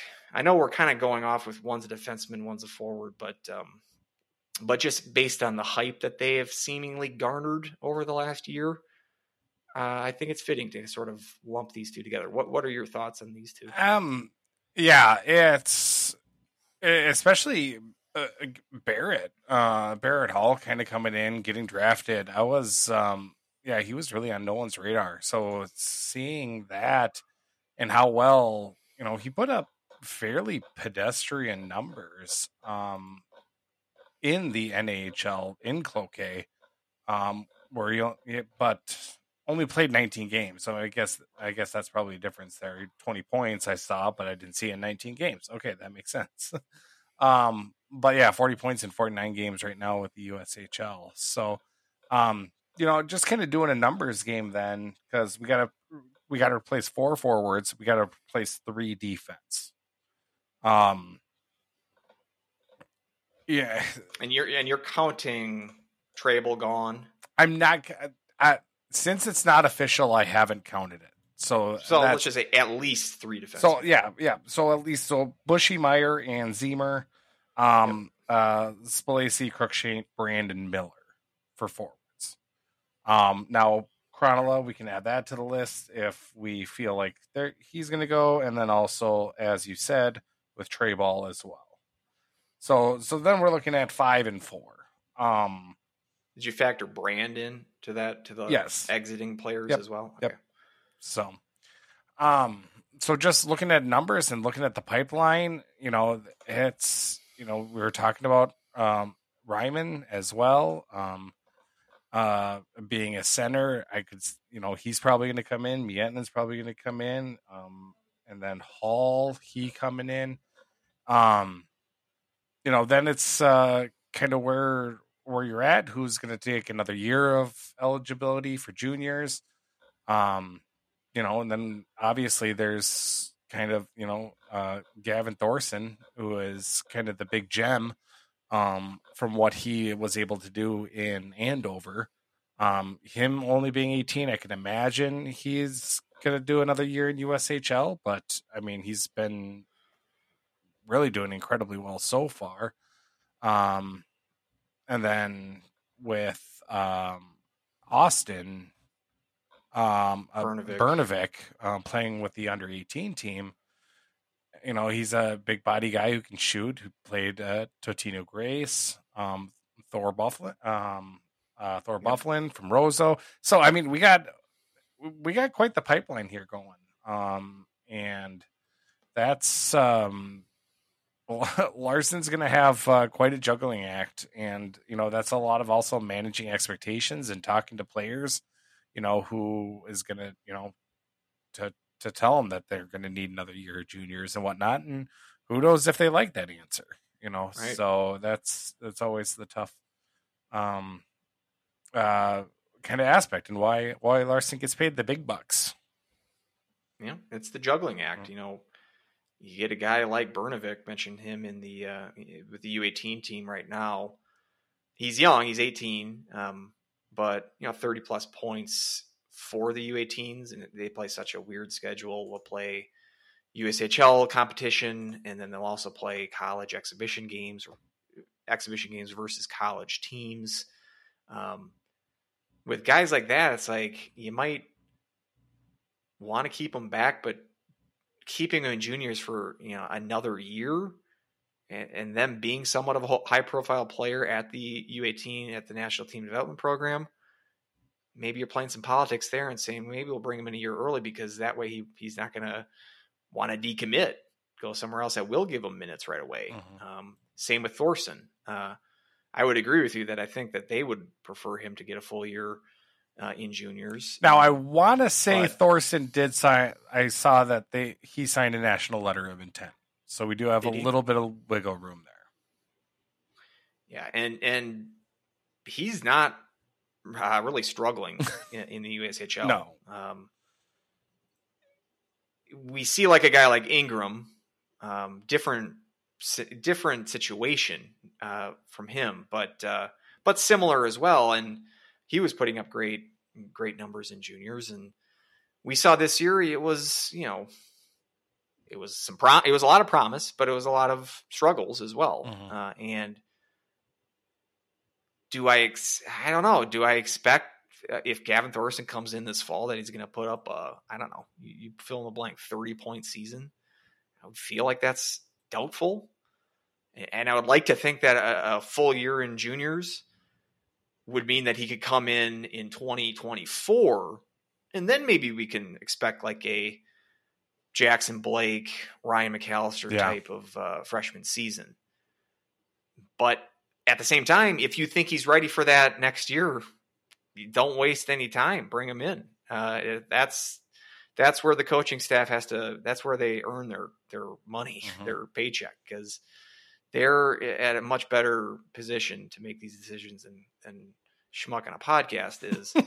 um, but uh, that's going to be a, a big juggling act. It's it's you can't just treat these guys as it's like you're putting eggs in an incubator and you just want to keep them there and because they'll always be there. Like these guys have options as well, and and so there's always constantly moving moving wheels, Yeah. uh, and you, you have to decide whether what when's the best time and and when to pull the trigger and, and that can be a difficult needle to thread but so if we're saying what did you say we got we definitely have three defensemen five forwards to fill Four forwards, three defensemen, not including Krannila and Trable. okay so if we start with kind of penciling in the 20 year olds the four that we had there gross uh, Kupko, Ryman, and Tyson. We got three forwards and one defense out of that. Um, and if we're confident about Hall and Gruba coming in, that's our fourth forward and our second defenseman out of that. Um, if we're again, if we're going to stretch it to five because we're thinking Krannila, then maybe that brings in Verner Miettinen. We we feel like he's confident. It's we're confident that he's going to be coming in. I feel, yeah. I mean, we need centers. Right. And if we're even if we're thinking that Trable might be gone too, that leaves four open spots for defense, which would mean both Thor Byfuglien, who you mentioned, um, related to what was it, second cousin, Second cousin. to Dustin. Um, and Warren Clark, again, two of the tall trees that we're planting. Uh, those are your other two defensemen currently in the in the system that are reasonable to bring in next year. There's like I said that Hen- Henricks from California is a defenseman, but he's 16. So those would be your 4D that are coming in, and we've just listed five forwards that are coming in. Now that's that's not mentioning Lavins, who I think is a decent chance Yeah. of coming in, and that's not mentioned. That's not including Burnevik or Thorson. Um, it's not including Agater, who at 19 is older than some of these guys um, that we've mentioned. But you know, so I would say the ones that we listed there, as far as Gruba, Tyson, for sure for the defense, I think are coming in. Byfuglien and Clark may not see both of them. Probably you'll see one of them. Um, and as far as the forwards go, Gross, Ryman, Kubko, and then I'd say uh, Hall and and uh, Miettinen as being the most likely five to come in, with then Lavins, Agater, and Burnevik slash Thorson as your less likely options. And again, this could all change based on getting bringing more recruits in or less based on their activity in the portal. Mhm. Which if they pick guys up, which is not, I would not be shocked. I mean, Larson has liked to to get some, especially veteran depth, yeah, through the portal, Yeah. in the past. And again, there's always there's always a possibility of of further guy further players either entering the portal, current players for the Huskies, um, or guys turning pro as well. So did you have anything else? Like what what do you think about the list I just gave as far as like the five that I think are pretty good locks to, to come in? Five forwards Yeah. and, and 3D. Uh, What, what did you have anything else to add there? I mean, I think we kind of kind of nailed it. And again, you know, what we have to look at and what we do look at, or I do look at, is spreadsheets and charts. I mean, it, it's it's nothing more than that. I've I have never watched any of these guys play. I've seen highlight clips, which obviously can be misleading, but um, yeah, I've seen Thorson play. Uh, I've at the true. high school at the high school level. at the high So school. it's So different beast Yeah. than the USHL. so e- e- exactly. So yeah, it's uh, it's a guessing game right now. That's uh, kind of who I I think that's a that's a good bet on uh, who we think is going to be kind of coming through. So, um, so uh, you know that's uh, you know kind of a preview of uh, you know kind of what to look for. I would say in the next couple of months um, when it comes to news about uh, potential portals or or um, transfers slash incoming freshmen. incoming Uh, freshmen. We'll, we'll we'll get some recruiting, like new recruits too. Like, Yeah. as I mentioned last year with Hall and Gruba were were uh, picked up right around this time, and you know there is no off season for the for college coaches, uh, and this is a especially busy time of year. You got like the the postseason for the junior leagues. You know, you know, like the Robertson the Robertson Cup for the NAHL. That's just like a coaches convention essentially. Um, just all kinds of coaches will just go there and do you know offer offer some recruits uh, you know uh, some spots at that at that time and just see if they can seal the deal with recruits there or you know, finally see guys in person that kind of thing. Yeah. Uh, so the next month or two, not only with the portal but with future recruits, um, very busy time of year, and we'll keep you uh, as apprised as we can uh, when we get that news. Uh, we'll pass it along. But yeah, it's a, it's exciting to look forward to the to next year. But it is. uh, I mean, I, I'd too, rather look forward to the Frozen Four Yeah, uh, with the Huskies in true. it. So, but that's next year. That'll be next year. So, That's right. um, so I guess um, you know, here we are. You know, sitting at an you know hour ten ish. You know, somewhere somewhere in that range. Um, where do you want to go? Do you want to talk maybe predictions of Frozen Four? Do you want to Yeah, talk you about mentioned you, you uh, mentioned the Frozen Four. We'll get to Um, we'll get to Hobey. You mentioned Frozen Four. Let's get that Okay. out of the way. Uh, perfect. Sort of our the, the cap on this year's college hockey season. Tampa Bay hosting another Frozen Four. We got BU and Minnesota in the early game on Thursday, and then we have Michigan and It's Quinnipiac. just gonna throw Bob Motzko off. It's gonna Well, be just said, at least it's not the eight thirty game. Because eh, that's just it's just not going to happen. Yep. So, uh, I was uh, I saw some interesting betting lines. It Vegas does not like BU in this matchup, really surprising to me. and I can't remember, but I'm pretty sure uh, I'm I'm not as I don't remember I don't remember the exact line for the Quinnipiac Michigan game, but from what I remember, they don't really like Quinnipiac either. Um, I think I might put some money uh, on BU in particular. Uh, but maybe I, I'm starting to think like maybe I'm just it's it's my anti gopher bias that makes me uh, not like them in these matchups. But as we mentioned, BU is playing very well right now. Nine game winning streak coming into this game, and uh, got a really good player in Lane Hutson uh, as, as their star player. Um, but going up against you know not one but two Hobey finalists with the Gophers. Uh, again, we'll get to the Hobey discussion a little bit later, but spoiler alert: uh, Cooley and Knies both made the cut for the Hobey hat trick, and that it was just too bad that they that the Hobey hat trick can't be seven guys because it would be six six Gophers. And, and then Six Fantilli, Gophers and If Fantilli. Gopher fans would would have would have their way.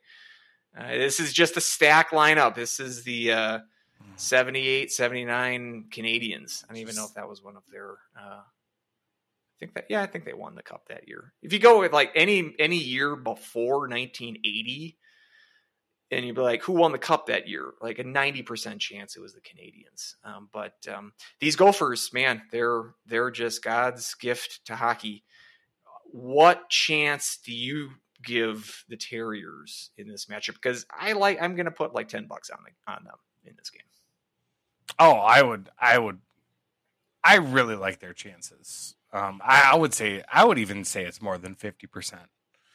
Um, I I think Boston can play lockdown defense um, a lot better than they have than obviously Canisius, but even better than St. Cloud can. Um, you know, I know Western Michigan wasn't playing their best hockey, but I mean, to, we've seen what that offense can do throughout the season and really limiting, um, you know, really anything for for Western Michigan. Only one goal. Um, I, I don't know. I really like Boston's team. I like their makeup, and I um, they're just able to win close, tight games. They're able to get into a shootout and and uh, run up the score. They had that what nine to six game against Maine earlier this year, and you know they're able to win two one, two nothing. You know, it's so it's.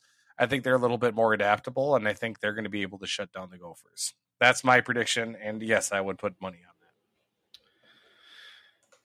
that. Another interesting matchup in goal for this game again, we sort of are on the Magnus Chrona uh, side when it comes to Justen Close for the Gophers. Guy's been putting up great numbers, um, better than Chrona numbers. Uh, buck 99 goals against, uh, elite save percentage. And then you got Drew Commesso on the other side for BU. I mean, he's a guy that's you know, World Juniors, um, always been like one of the highest ranked college goalies uh, as far as like pro prospects go. Huskies lit him up in the NCAA's a couple years ago, um, but he's been coming into his own here, playing very well. Uh, I would tend to give him the edge in net, even though the stats definitely favor close. Uh, but uh, I think that could be a, a deciding factor in this game is, is goaltending. I yeah, I see a I see a close game either way. I, I don't think this is going to be a three or four goal deficit type of game uh, uh, from either from either side, whoever wins. Uh, and so yeah, I do think it's going to be closer than maybe what the uh, what the odds makers uh, expect. And um, and I yeah, I don't I I do think that Boston has a good chance here. Um, how about in the late game? Uh, Quinnipiac and Michigan. Now, when I did the Whiskey Dave bracket, I actually put I had Quinnipiac winning the whole thing, and I believe I, I would have to check. I thought may, I know I had BU in the Frozen Four. I know I had St. Cloud there. I can't remember who I had winning the St. Cloud BU game. I did a second bracket where I had BU winning the whole thing, and Whereas I'm probably rooting for BU and Quinnipiac in these two games. Something tells me again, it's like Big Ten. I'm just lower on the Big Ten than what reality is. And looking at this Michigan Quinnipiac matchup, yeah, I think Quinnipiac can certainly play with them and, and can beat Michigan. Michigan is not a perfect team, but I do feel like Michigan has a talent edge here. And it would be hard for me to think that the Big Ten is going to get shut out in this uh, in this Frozen Four, meaning that they would lose both games, not literally shut out, but that they would go 0 and 2 in these matchups. And I guess I would feel more confident with Michigan over Quinnipiac than I would Minnesota over BU. Um, so I think I'm going to go against my Whiskey Dave bracket, and I'm going to pick Michigan in this game. What What about you? Um, I am. I'm gonna go Quinnipiac. I'm gonna be a Big Ten hater, and I think the difference is gonna go down in goal. Um, and I think uh, Quinnipiac has the goaltending edge there, and um, like you said, not a perfect team um, is Michigan. So uh, that's where I think Quinnipiac, um, hungry, um, and they've got some experience on their side as well. So that's uh, I'm going Quinnipiac that game. This will be a revenge tour for Quinnipiac and Parrots, Perets, uh, their goaltender in particular, who they met in the regional final in Allentown last year. Obviously, that was when St. Cloud played Quinnipiac. And uh, the story there was St. Cloud, you know, Perets coming into that game. What did he have? 12 shutouts last year as a freshman? Something like that. Mm-hmm. and then St. Cloud puts four goals on him, and then Michigan does the same. I can't remember how many goals he allowed, but uh, he was pulled uh, in that game in that regional final by Michigan. Now, there's been a lot of turnover in the Michigan roster uh, from last year to this year, but you know certainly several guys that do have experience playing uh, Quinnipiac and, and shooting on Perets. So perhaps that gives Michigan the advantage as far as they know how to beat him, but that also maybe gives uh, Perets that much more motivation to um, pull a caster and Oh, you know, I stick it to stick it to Michigan. I forgot about that game. Michigan was up four rip, and then the third period, Quinnipiac scores three goals to make it interesting at four to three. That's right. When did they pull Perets? Was it After after, the two. Four, after four nothing? So Yep. was it Saint Cyr? But he he ended up giving giving up a or did they score a couple of empty netters? Because it wasn't seven to four or seven to three was the final. Um, yeah, he. Cyr gave up one, but that was after two empty net goals by Michigan. So it was four to three. They pulled them, scored two empty netters Mhm. to make it six to three. and then six put three. him back in, and And then, then they put them back scored in. another one. They scored another one to make it seven to three, and then after that, Quinnipiac scored to make it seven to four, and that's how it ended. Oh wow! But so he gave up all four in the first period, in one period of action. No, first uh, two in the first, two in the second. Oh, okay. So it was like halfway through the game that, Yeah. that they pulled him. So Four goals on he's got- nineteen shots. Maybe he's got the and that's the whole kind of ding against Perets and people that say he puts up these great numbers, but he, you know, he's like Dryden McKay, he sees very few shots uh, throughout the year. Most of his you know, ECAC games are, and the, it's not just the opponents he's playing, but the defensive structure that Quinnipiac has. It's usually he's only seeing maybe an average of fifteen to eighteen shots a game. He's still got to make those saves, and he, he does. uh, he got a shutout this year against Yale uh, by stopping five. Yale Yale had five shots on goal, and Was uh, that in Yale's infamous um, four game plus shutout or like scoreless? Nope. Nope, that was on That March. was a separate one. that was Wow. March 10th. Oh, that was in the playoffs then. So Uh, wow. yeah, that was in the ECAC tournament. They lost. So, uh, so it's um I mean, that's an extreme example, but I mean, it, it is. and it's not like like we talked about Yale and how they're they weren't able to score a goal for the Yeah, so he's time. gonna be he's gonna be seeing much more than five shots in this game. A Little for bit. Michigan. Um, but yeah, so so you're gonna take Quinny and I'll take Michigan in that game. So that means we both have BU. Mhm. I, uh, yeah, I was gonna say I was gonna take BU in that game. So you got BU versus Quinnipiac. I got BU versus Michigan. Who you got as a champion? I got BU, and I just think they've impressed me. so, and granted, I didn't, you know, only watch the the two games with them, but I think they can win both ways. And, um, you know, I was really impressed um, uh, with, um, and of course, I'm blanking on his name, Lane Hutson. Hutson.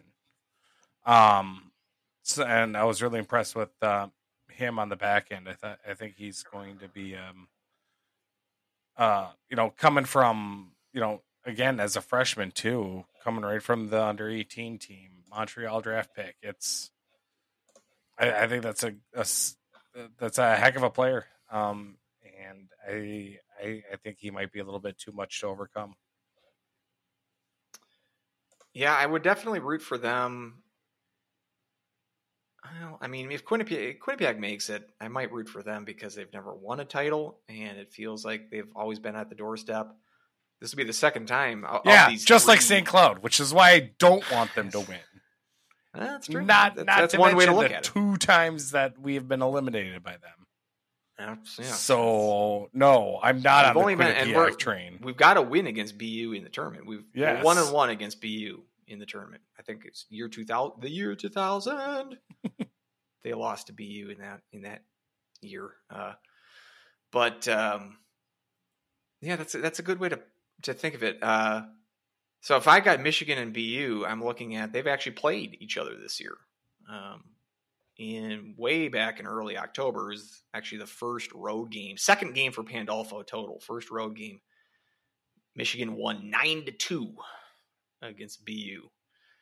BU comes back the next day and beats them three to two, and in Ann Arbor, and that's impressive. I mean, it's not impressive to lose nine to two, but to pick yourself off the mat the very next day and to score a key road win like that, you know, early indication that this team it was different than they had been in years past under their previous regime. I, I just I just don't see uh the game where um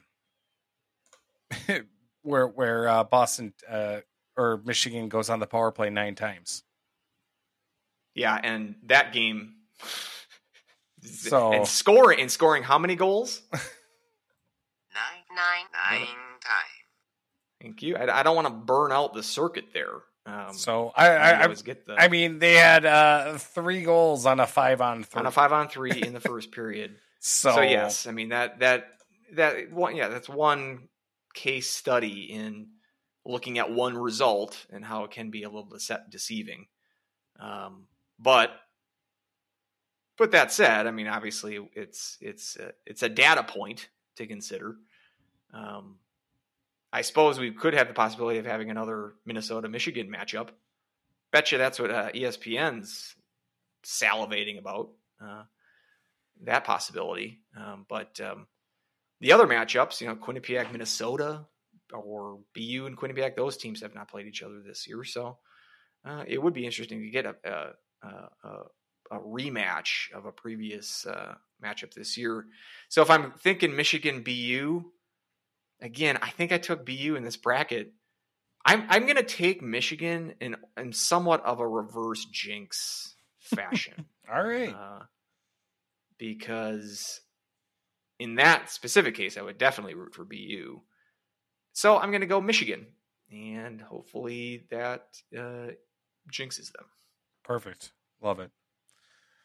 Um, we talked a little bit about the uh, Hobey. Uh, the Hobey hat trick was announced, and um, that anytime that the Hobey hat trick and the Hobey Baker Memorial Award gets brought up, that gives uh, Adam Wodon a chance to get on his soapbox and just scream into the void and uh, really troll for clicks.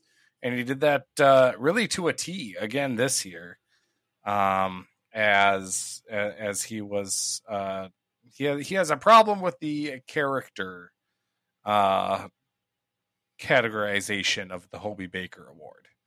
And uh, Gopher fans had their theories and their thoughts about splitting the vote, even though it doesn't work like that. um, so, um, like when I say it doesn't work like that, like the voting's done. Like these are just the top three vote getters. So it's not like these vote getters now are choosing between Cooley and Knies and which one are they going to pick. That's already done. It's they're so so I mean, it's a possibility that they already that they already split the vote between them, as it True. is right now, as is how the final vote was. Um, it's possible that that was a factor in that, but that's the least compelling part of this dust up, as you mentioned. So, Fantilli, did we mention that Fantilli uh, was obviously the other nominee or finalist, uh, along with We probably mentioned that early in the podcast, but no, I don't think I mentioned yeah, it just seen-. Yes, yeah. If you're Fantilli listening to this Michigan. podcast, I think you know. You know. You, you think you know. you don't Uh, need us to tell. You've seen and- tweet about it. so, or write articles, or write uh, articles or, or uh, rant on or- his podcast. or uh, rehash articles from 2013. I think it all just stems from the fact that Kristo wasn't a finalist. I think everything comes back to the fact that Danny Kristo was not. Well, it goes beyond that because it was Matt Frattin too. He he was he had a bug up his butt about that when Miele beat him. Um, he didn't beat him in a lawn or a lawnmower throwing competition, did he? no, comment. Oh, for people who don't aren't aware, uh, Matt Frattin threw a lawnmower uh, when he was drunk in North Dakota. Allegedly, sorry. And what was what was Kristo's? frostbite? Was He it- got he got he got drunk and passed out on a porch. I think in Fargo, or I'm sorry, not in Fargo, in Grand Forks. So you can uh, guess what happened to his toes there. I don't. I I call him. I call him. I call him nine toe Kristo. I don't know for a fact if he only has nine toes. He might only have like six.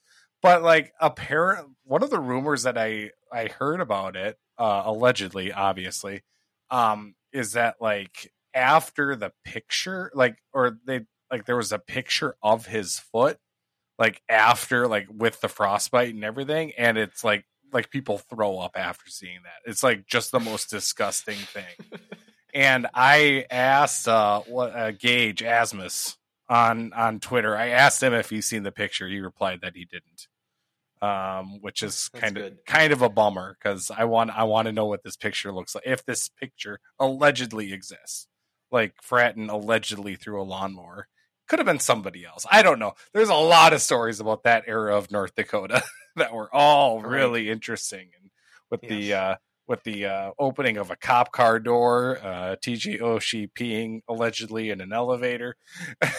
you know, there was a lot of stories about that. Yeah. So Compiled quite the uh, greatest hits tape. Yeah. Uh, in, in that era. Of, I, uh, of UND. like like.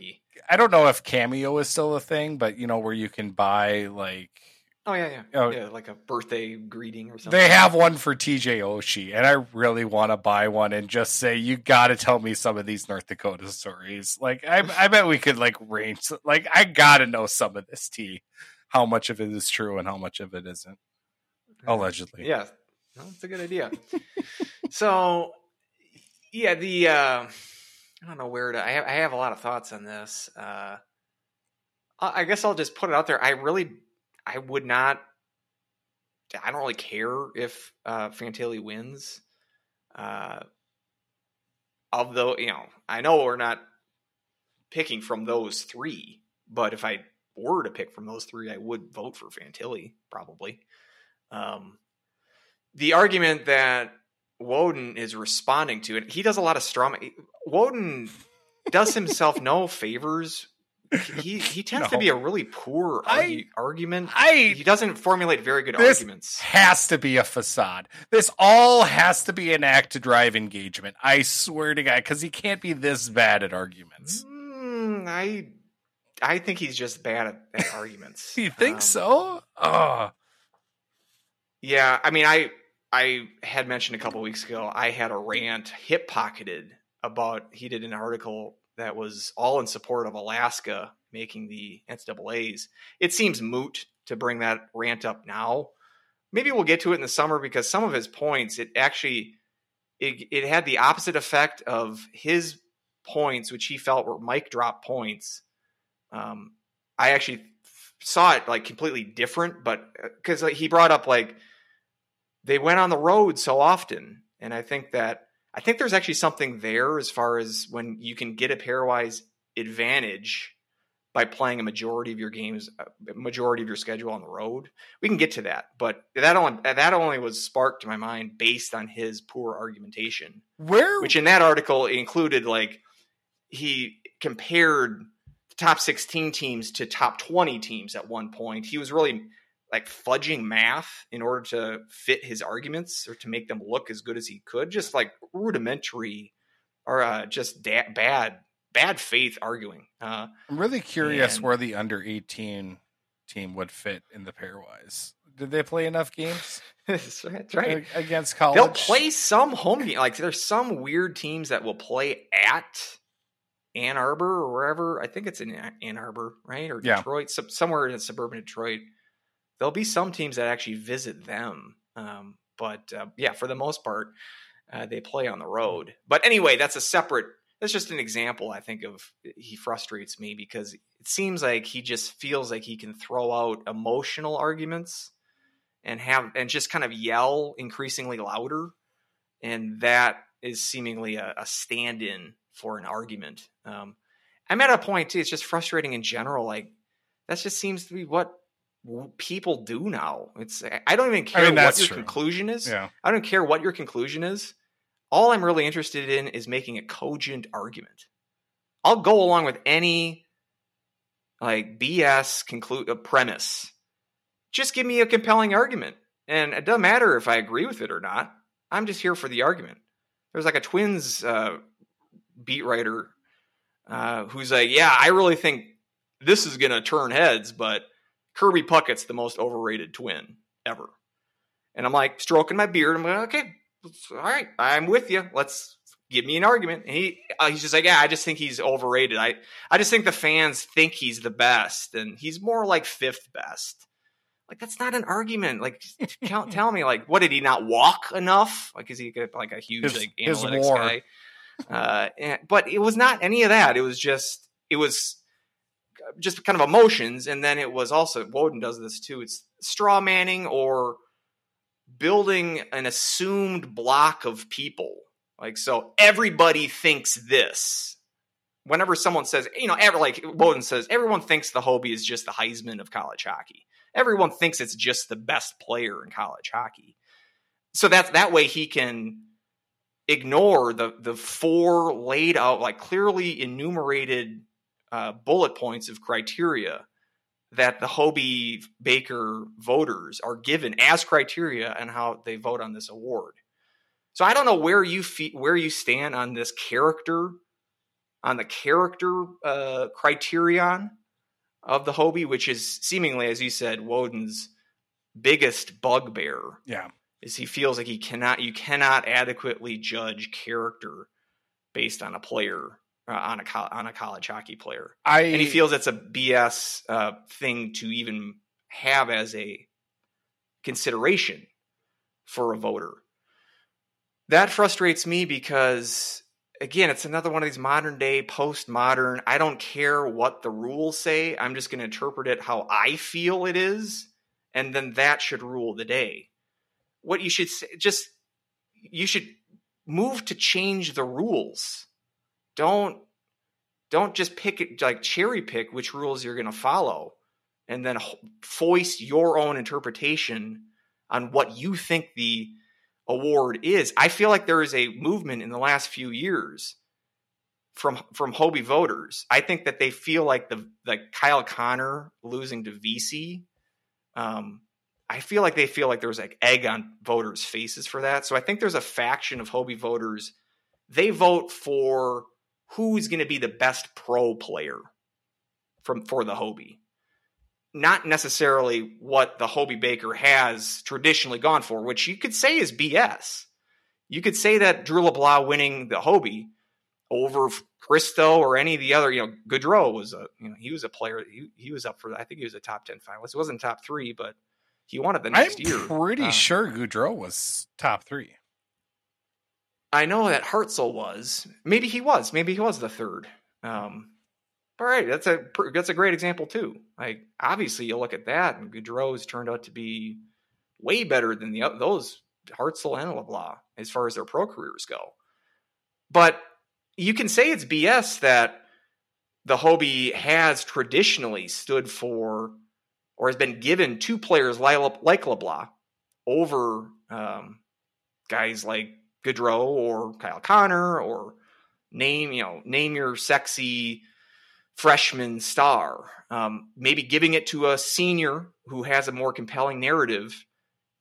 I'm that's the thing. Like I'm fine with giving the award to Fantilli, but I'm also fine with a voter dinging Fantilli for any number of reasons. Not not in, not limited to, but including the fact that he is just a one and done guy. Um, I, it, again, you can disagree with the notion that it shouldn't. It should just be the best player. Like you should. I could see you making that argument, but traditionally, how this award has been presented, it's more for the you know embodying the college a- athletics spirit uh, to to uh, a greater degree. You're factoring in scholarship. You're factoring in uh, sportsmanship. You're factoring in quote unquote character. Um, and you're not just making it a uh, a performance based award. And I kind of like that idea. Um, you know, I if I was a top ten I- voter of the of the I Hobey. I would have I would have definitely voted for Polin to be in the top three, um, because I think he's uh, he's more representative of what the Hobey winners have, have been in the past. Um, and again, you can say you, I'm fine with you disagreeing with that notion. Um, do you think that it should just be a here, who's the best player, and you don't really like the it's the best person or the best narrative or he's he's been there for he's a senior. Where, where are you thinking? I'm, I know I'm Um, kind of just throwing stuff against the wall, but yeah like I, i've always looked at that whole character assessment is like a way of saying of, of like college hockey trying to be on this moral high ground of like well it's not just about that it's about being a good person too. And it's like because and it, it, it, i think it all kind of factors into also like this whole notion of like hockey is a classy sport. And it's like oh you're classless if you don't if, if you don't like hockey or if you don't do it this way or whatnot. And it's like we're a little more upscale in hockey and i think there's a lot of icky undertones when it comes to that so in my like i would be okay if they just drop that um because i think that whole character assessment can be weaseled into one too many ways now Kristo, you know, was his character that bad because he partied in college? I mean, no, I don't I don't think so. But at the same token, the whole narrative around Drew LeBlanc coming back from injury to produce the season he did and to to lead the Huskies and and and whatnot, I mean, you can make that assessment too. I mean, everybody knew that Gaudreau was a better player even at that time. Um, so I I don't know. It it, it it's one of those things that I, I just feel every every year there's always going to be some kind of talk about it and and, and about that aspect. It just already a Heisman or best player or whatnot. It's always got that gray area anyway. So when you add that gray area to the best player, but on top of it, add this other asterisk of whatever you mean. And now apparently people have been saying, and again, I say people, I don't know the other argument because I just see Wodon's point and Wodon tweeting out and Wodon writing articles. I don't see really anybody's counteract, but apparently it comes down to penalty minutes because Fantilli has more penalty and that's a character assassination. Well- and that doesn't make any sense to me. Well, yeah, he he that's that he's making a straw man argument there. Yeah. I think um, because it's not the maybe maybe the penalty minutes in total factor into it, but I think I think people point to their he, he got into a fight. He got into a fight this year. Jeez, Um, in hockey. and- Oh, how dare. Well, I'll- say this. I mean, I've attended 300 plus college games, watched on TV hundreds more than that. I have never seen a college hockey fight.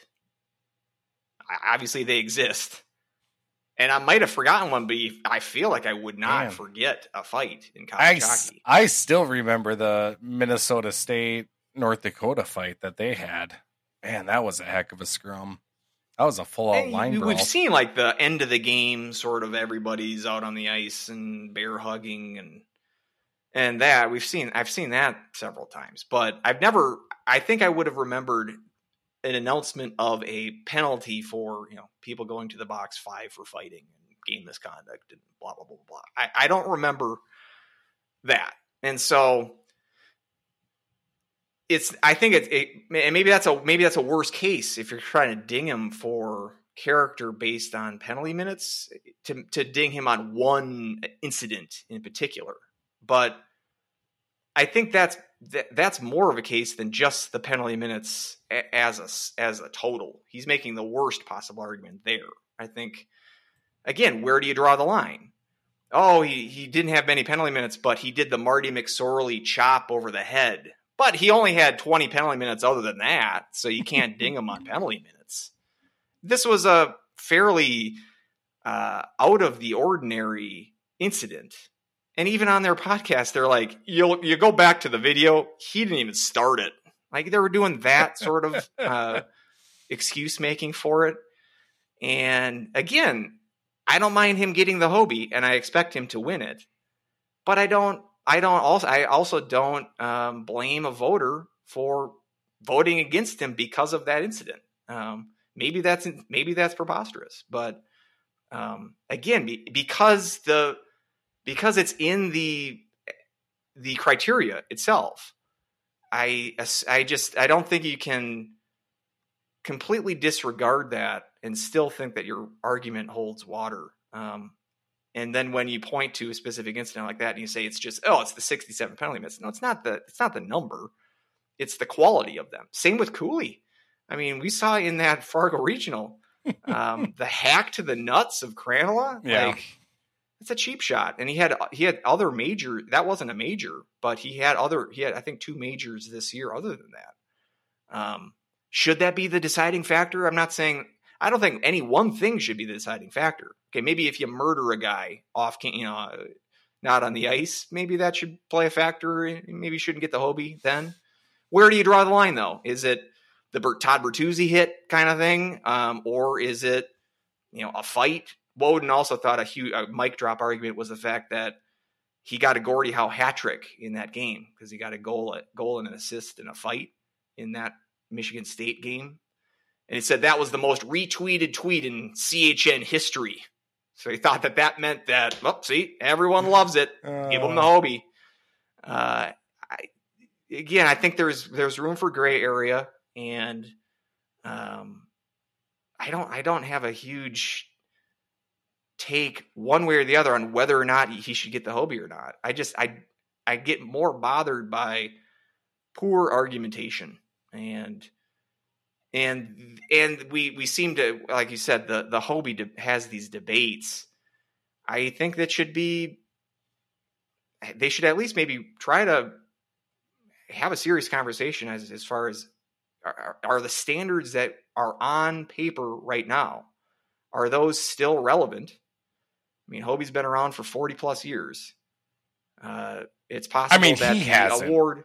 He's been dead for a while. He's been dead for a while, um, but uh, it's very possible that this award has evolved into something different than what it was in 1981.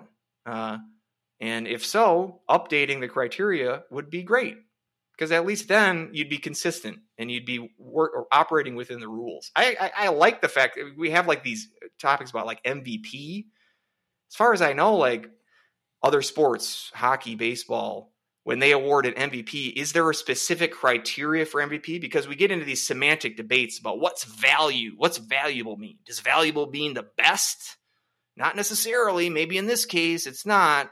I actually appreciate the fact that the Hobey has specific criteria uh, that you can go back to, and it, But it everyone's guide criteria, guide like how they interpret that criteria, everyone's is different, which is that's what I don't like. Yeah.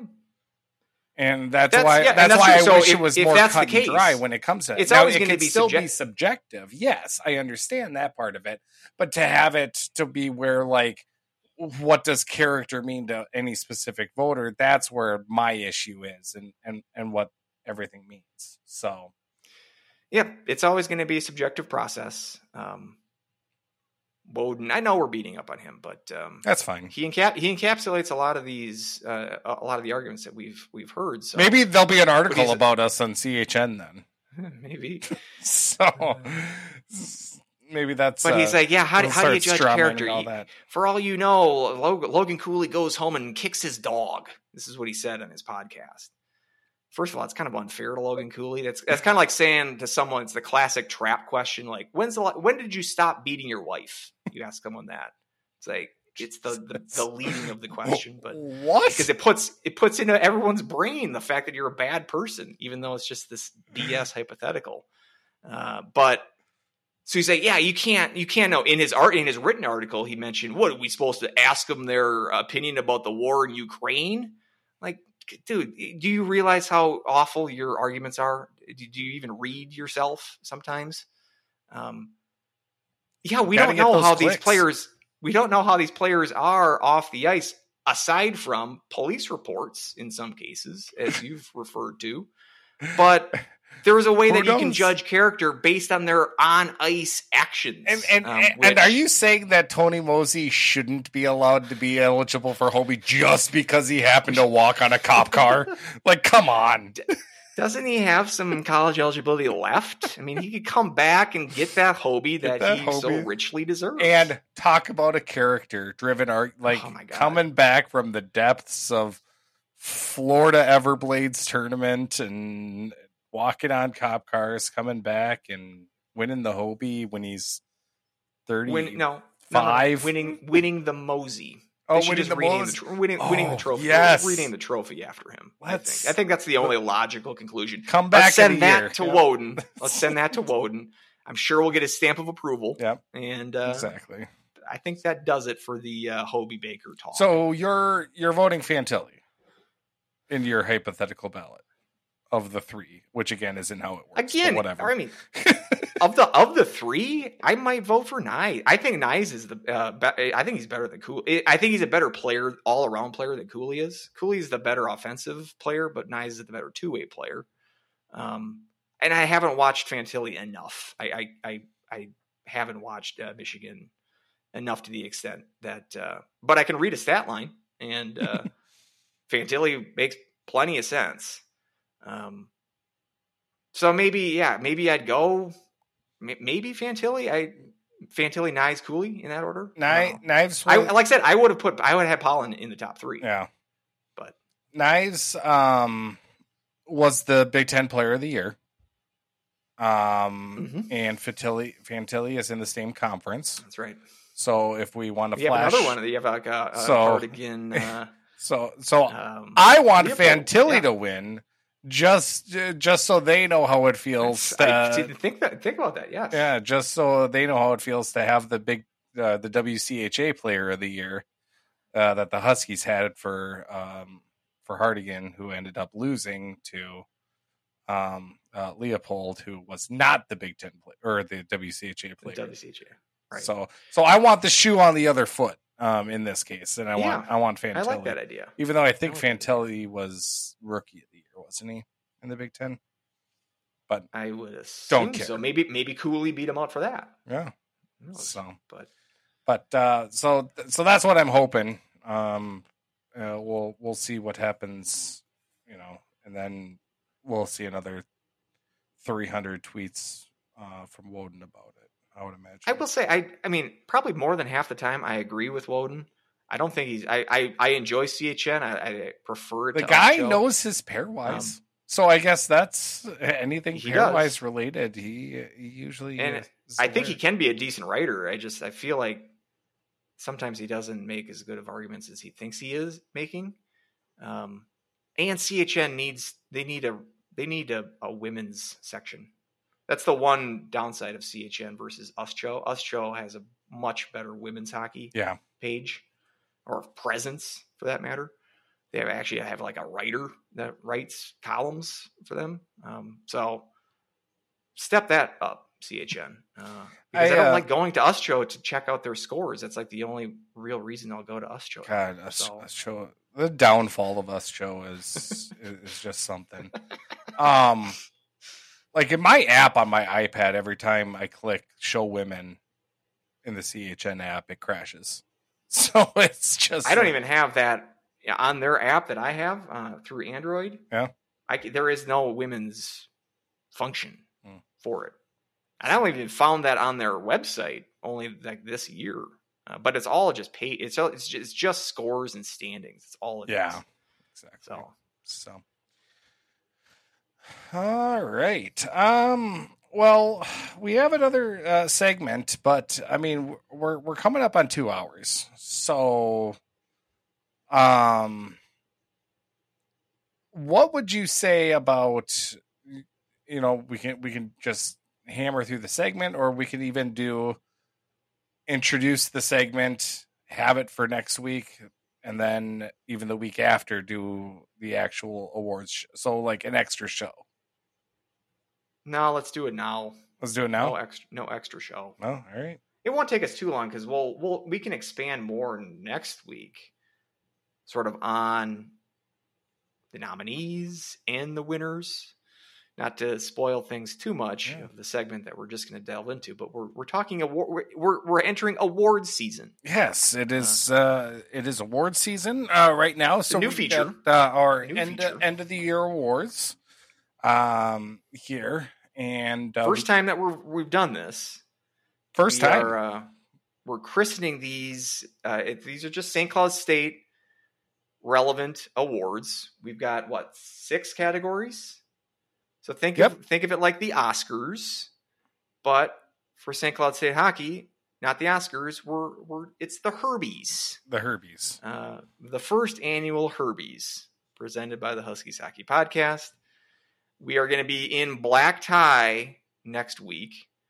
Um, tuxedos and The full bit. the champagne will be flowing like beer. I think. Uh, I think uh, Craig Dahl will be MC, special MC, doing the right. announcements. So And so, and we're going to try to get some fan engage, some listener engagement involved here too. So, what we're going to do is said we've got six categories of Huskies hockey awards. We're going to get a, three nominees for each category. three nominees for we have- each category. Is there one that we have four nominees that we couldn't? Nope, we split that into two different categories. Oh, yeah, that's right. That's right. so Okay. so we got three nominees for each. Yep. And we're gonna put the fans. We're gonna put these out for a vote on Twitter. Each of these categories Mhm. with by the next week. So the next week's show, we are going to And it- announce the winners exactly. and how we're gonna vote on these. Uh, I get a vote. Weldie gets a vote, and then the Twitter vote will count as a vote. There might be some ties involved, but we'll we'll break them one way or the other we'll we'll flip it. this is not a scientific process, but we want to get the some the listeners involved and and, ha- and have the listeners have their say. Uh, and so, what we'll do now is we will reveal the categories and the nominees because we want to keep this short. We don't want to go all night here. Um, we might just have a token little sentence or two about the category. Next week, we can kind of go in depth, in depth. through each nomination, Mhm. and Like uh, the Oscars I'll- have like a clip Yep. of Yep. uh you know and we hopefully if Weldie is on his shit, um, Jeez, we'll have some clips uh, in the Twitter poll at least for one of the categories. Uh, which uh so we might as well just go with it. Um oh yeah, so we'll start with this one so- the first category. yeah, the uh, Aaron Brocklehurst goal of the year.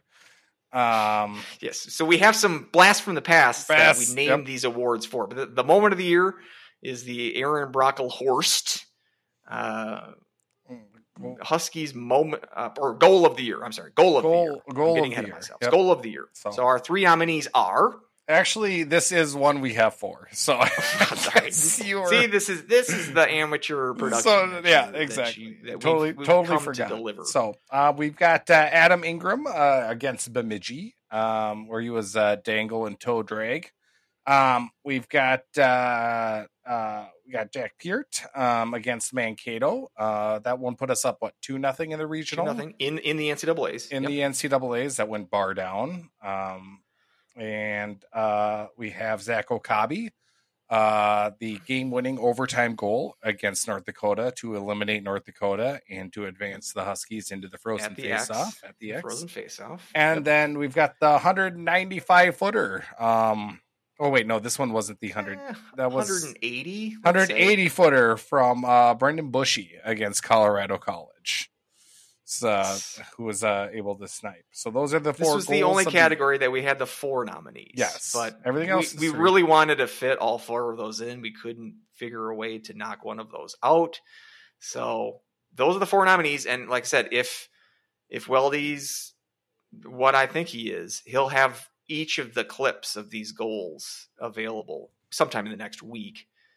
It's kind of like sending out a, a screener to the Oscar voters. You know, you, you see the movie before you vote on it. You want to see the uh, see the goal uh, before you vote on it too.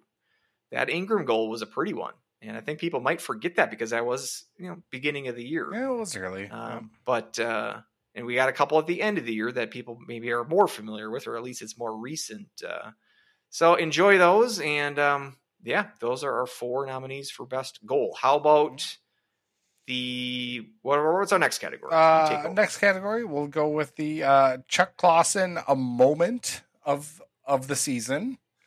Moment of the year. moment of the year here. Um, we have uh, the uh, home sweep of North Dakota with the uh, two multi-goal comebacks.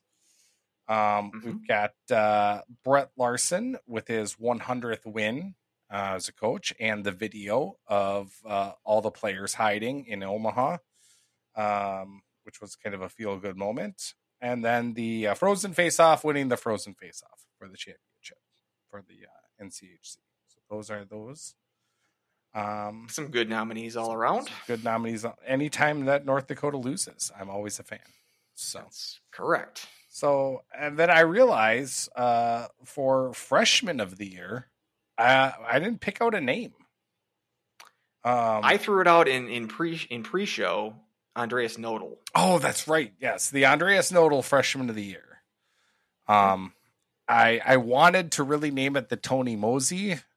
Um, that's but our character of the year. that's our award, that's our oh yeah which exactly. doesn't doesn't exist. doesn't but exist but It exists in our in our hearts. Yeah. um but uh but he was not a freshman when he scored against Northern Michigan so he was a freshman against Clarkson correct. so that's a kind of a bummer freshman of the year um we have Adam Ingram uh Cooper Wylie and Jack Rogers are three freshman nominees freshman of the year All good So- candidates. all good um and really all three of them kind of came into their own as the season Mhm. uh kind of went uh, went on All got So- better and they- played their best at the end of the year. When it- when which it is always a good sign. So, uh, forward, uh, the Drew LeBlanc forward of the year. Um, we have uh, Krannila, Cruikshank, and Okabe are the three nominees for forward of is- the year. This is tough competition. I did Um, not realize that um, Okabe. I think he's at ninety five points on his on his career. So I didn't know he was that uh, that far up on the list, or I, I, I didn't think it was that He's close to sneaking up one there. hundred. Yeah. Yep. Um. Hopefully so- he can get over 100 by Yeah. coming back next year. Exactly. So, uh, then obviously the the Hedican Defenseman of the Year. Um, I I lobbied really hard for the Justin Fletcher or the Grant the Grant Clafton uh, Defenseman of the Year, but did not get The it. Casey Borer, Yeah. which I man- mangled his name on the last show. Um, so oh, we should have gone with Dave Iannazzo for Forward of the Year. Huh? Born to score. Born to score, Dave Iannazzo. So anyway, defenseman, uh, Bret Hedican, defenseman of the year. Uh, we're going with uh, Anhorn, Peart, or Meier are the three nominees there. For Another good three nominees. You got the the the Anhorn. This one's going to be an interesting one too Yeah. because you got a good case for Anhorn, Gotta- but then you have a, a good negative case for him too because he was injured for much of the year. Peart healthy all year, And- but then you have Meier too, sort of sliding in there as maybe a Pacino scent of a woman kind of a legacy pick, a, a legacy and uh, has the character as And well. has the character. Never mind. yes, yeah. indeed. Just like Hedican has character, I assume. So That's right. Should we actually make this the the Bret Hedican and Kristi Yamaguchi because they're always they're always kind of coupled together. I uh, mean, in, in my wife listens to this podcast, so it would probably be the Kristi Yamaguchi, Bret Hedican defenseman of the year. Um, so Uh, we can we'll yeah we'll we'll workshop that. we'll workshop. That. See see what the I, I say. Justin Fletcher. I think we could just put that name down. Um, and obviously, as I'm talking about defenseman of the year, you're everyone know, is probably yelling at their at their uh, radio dial, no, their podcast machine, um, on on what defenseman we're missing. Well, that's because obviously he's the MVP, the most valuable Correct. player, the most valuable Husky, the Jeff the Jeff Finger Memorial most valuable player. most valuable player. So the Jeff Finger Award. Our three nominees for the Jeff Finger Award goes to uh, Crookshank, Krannila, and Castor. So those are going to be the three Wanted- three nominees Yeah, there. we, we really kind of discussed that. Uh, There was a lot of talk Uh, about that, and obviously our Bobby Gepfer goalie of the year, uh, or our Jace Wazlowski Xbox of the year. Um, that uh, uh, unfortunately, uh, that would have been a tie. Um, but uh, MVP with how Castor ended, it was it was tough to pick uh, three MVP nominees, and I'm interested. I'm interested in how that vote and the forward, the Drew LeBlanc Tony Mosey of the Year award, um, how that was. Going. So Yeah, I and play of the year, I think um, should have some some competitive, some competition there between the the nominees. Moment of the year as well. I we don't want these to be blowouts as far as from the fan vote perspective. We want them to to have several votes for each. I do think that Chuck close- Lawson moment of the year is going to be a blowout. But Which one? That was the. Um, I mean, I mean, a I think a frozen face off. I don't Oh, want to. oh, yeah, yeah. I don't want to editorialize too much. I don't But we to. wanted to get Larson Larson specifically involved in that one. So if you if you're a real big fan of Larson, Mm-hmm. you can go out of your way and, and vote for him for that award. Um, or as you said, everyone loves beating North Dakota. Yeah, those, those comeback wins were certainly a a, a, a, a sexy moment of the year too. very so much so. I like the I like the the intrigue uh, that this Mhm. slate of nominees gives us. So please um, follow Weldie's uh, Twitter account and then vote on these as he uh, as as as the next week um, comes closer, Yep. and we'll, we will uh, present the uh, Herbies uh, on the next show. Yep, exactly. Uh, so you can follow me at More Clappers, M O A R, More Clappers, or you can uh, send in your votes uh, to Andrew as well. You can do that So- if, you, if you'd like. Um, you can send me those at Huskies Hockey Podcast at gmail.com. And uh, just for really Dan Jacobson, uh, you can't vote twice. So if you vote on my Twitter, you can also vote in Andrew's uh, email. So that's that's well, and, and in all fairness, he he is uh, off watching the Twins in Miami this week. ah, that's Uh, true. and then is he going? I think he's said he's going to the Frozen. Yeah, that's too. one of the questions. Um, uh, it'll be uh, what will be the attendance at the Twins Marlins game that he attends tomorrow. Um, I I would check the- probably guess about four hundred. I gotta check the the attendance today. I can't imagine. I didn't see any of the game, but I can't imagine it was more than ten thousand. I bet you this: it's the Frozen Four will uh, greatly outdraw the uh, baseball game, but maybe they're I don't know. Maybe they're drawing more than I thought they had been. I, I have no idea, but uh, and isn't that so? If he's going to the Frozen Four, isn't Miami like four hours from Tampa? I don't think they're necessarily very close, um, but I suppose He's got a couple not- days to get there. I suppose, yeah, I suppose it's not that much different from like a Duluth to the cities drive or something. Um, so maybe it's uh, maybe Do they have it a- makes sense from that regard. Do they have a train? Does the I would imagine that the state The of Florida Brightline? has a train sometime somewhere um, running. I- would think so. You got to watch out for the alligator alley, though. Um, Dan, uh, just word of advice: there are uh, alligators in Florida, and you want to avoid those. And so, just be sure to be safe and avoid the alligators. oh geez, the bright line only goes up to West Palm Beach. You're ser- you're seriously looking up train lines in Florida? Well, I've yeah. Well, lately I've been getting really big into the fact that we don't have high speed rail, and we really should. And um, yeah, that's like like one of the major like high speed rail that we have is the Bright Line is starting to become up and coming. Um, and then obviously the Northeast I've not I've not heard of that. The the Acela. Acela, yeah. I- I've, I've that's obviously that's obviously big. But Mhm. there's one in there's like one of Yeah, that's a little like more that modern. in Florida. Yeah, but but it only like it only goes from, from- Miami up to West Palm Beach. It doesn't go. oh all, it's just in Florida. It's Yeah. not like I thought you were thinking like to Atlanta or like the whole region. I think like will the plan was supposed to do that, but no. Yeah, but the plan of the uh, Northwest corridor was uh, to go all the way to St. Cloud, right? but they they stopped at Big Lake, uh, and doesn't seem like they're getting any further than that. uh, not So- anytime soon, at least.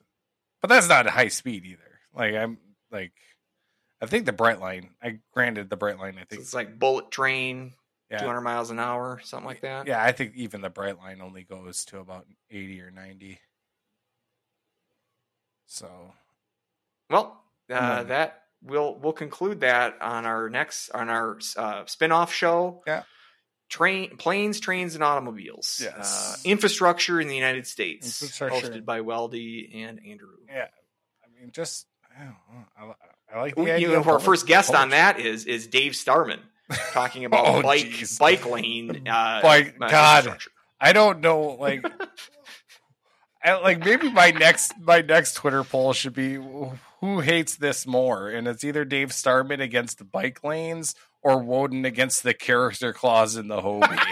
like, good God, like, like I don't have a problem with Starman in the hockey sense, but like he always retweets this one account who has like 300 followers about stop bike lanes in New York City and whatnot, and congestion pricing and all of that. It's like that's uh anyway, just just interesting. Yeah, it's good stuff. That Um, first episode of that s- that spin-off podcast will It'll be back. it'll be a doozy. So um I do have to say though, Andrew uh, Mueller did have a um uh, a question, and it kind of stemmed from the um Twitter um kind of revenue and expenditures of hockey um for programs all around um all around the country. And uh his question is just kind of with um you know the expense for St. Cloud um 40th in the country um you know expending about 2 million um revenue was about 2.3 million um basically you know a lot of people are taking this and looking at as like St. Cloud isn't investing a lot of money into um into college hockey and uh was just wondering you know Andrew's question it was really well articulated um so I'll just kind of read it really quickly um uh, after seeing the hockey budget list, the discussion at the Herb being an aging facility and bigger schools being able to throw NIL dollars coupled with admin doesn't seem to have athletics on the forefront.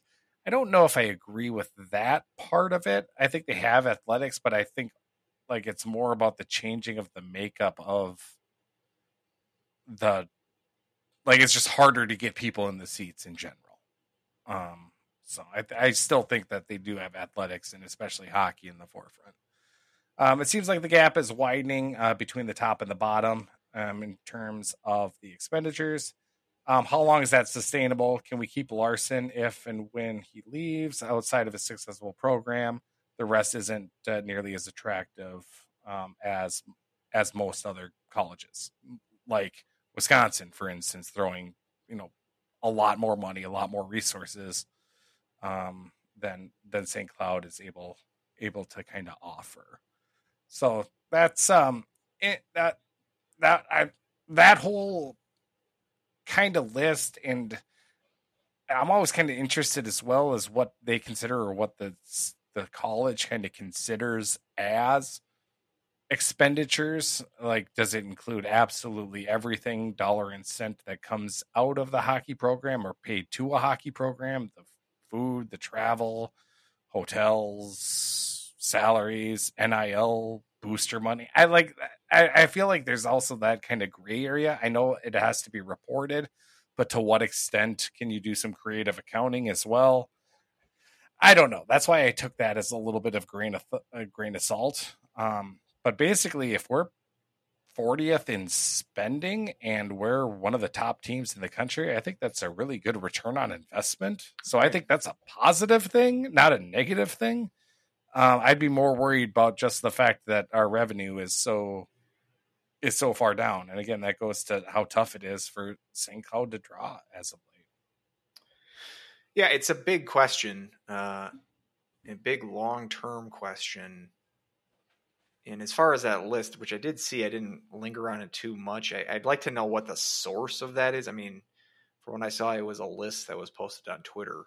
I, I don't know No, that's about how much I should believe of that, but I, I, I assume based on the source of who posted that that they're not just blowing complete hot air. Um, so I'd like to know exactly. And, and, did you say that you you saw a revenue figure for St. Cloud? Like it was like you said the budget was or the expenditures was like two million, where the revenue was two point three. Yes. Where did you get that number? That in that in the revenue later on in the same thread. Oh, it was. Yep. I, I, didn't see that part. Um, that doesn't surprise me though. The 40th out of 61 or whatever the number of teams in D1 is doesn't surprise me that St. Cloud's in the bottom third of that. Um, the trend is, I remember a couple years ago talking to a friend uh, about the way that St. Cloud State as a university has been trending is is not very good.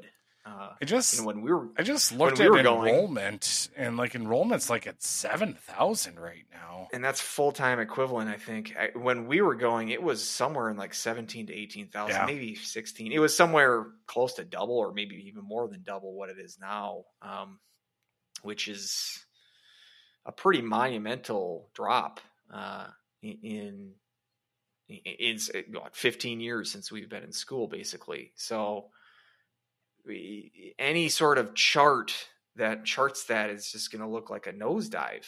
Um, and so I remember when I was talking to this friend a couple years ago, it's like 20 years from now, I couldn't, I, I am not confident St. Cloud State is going to have an athletic department. Much, I am not confident that St. Cloud State's going to exist as a university.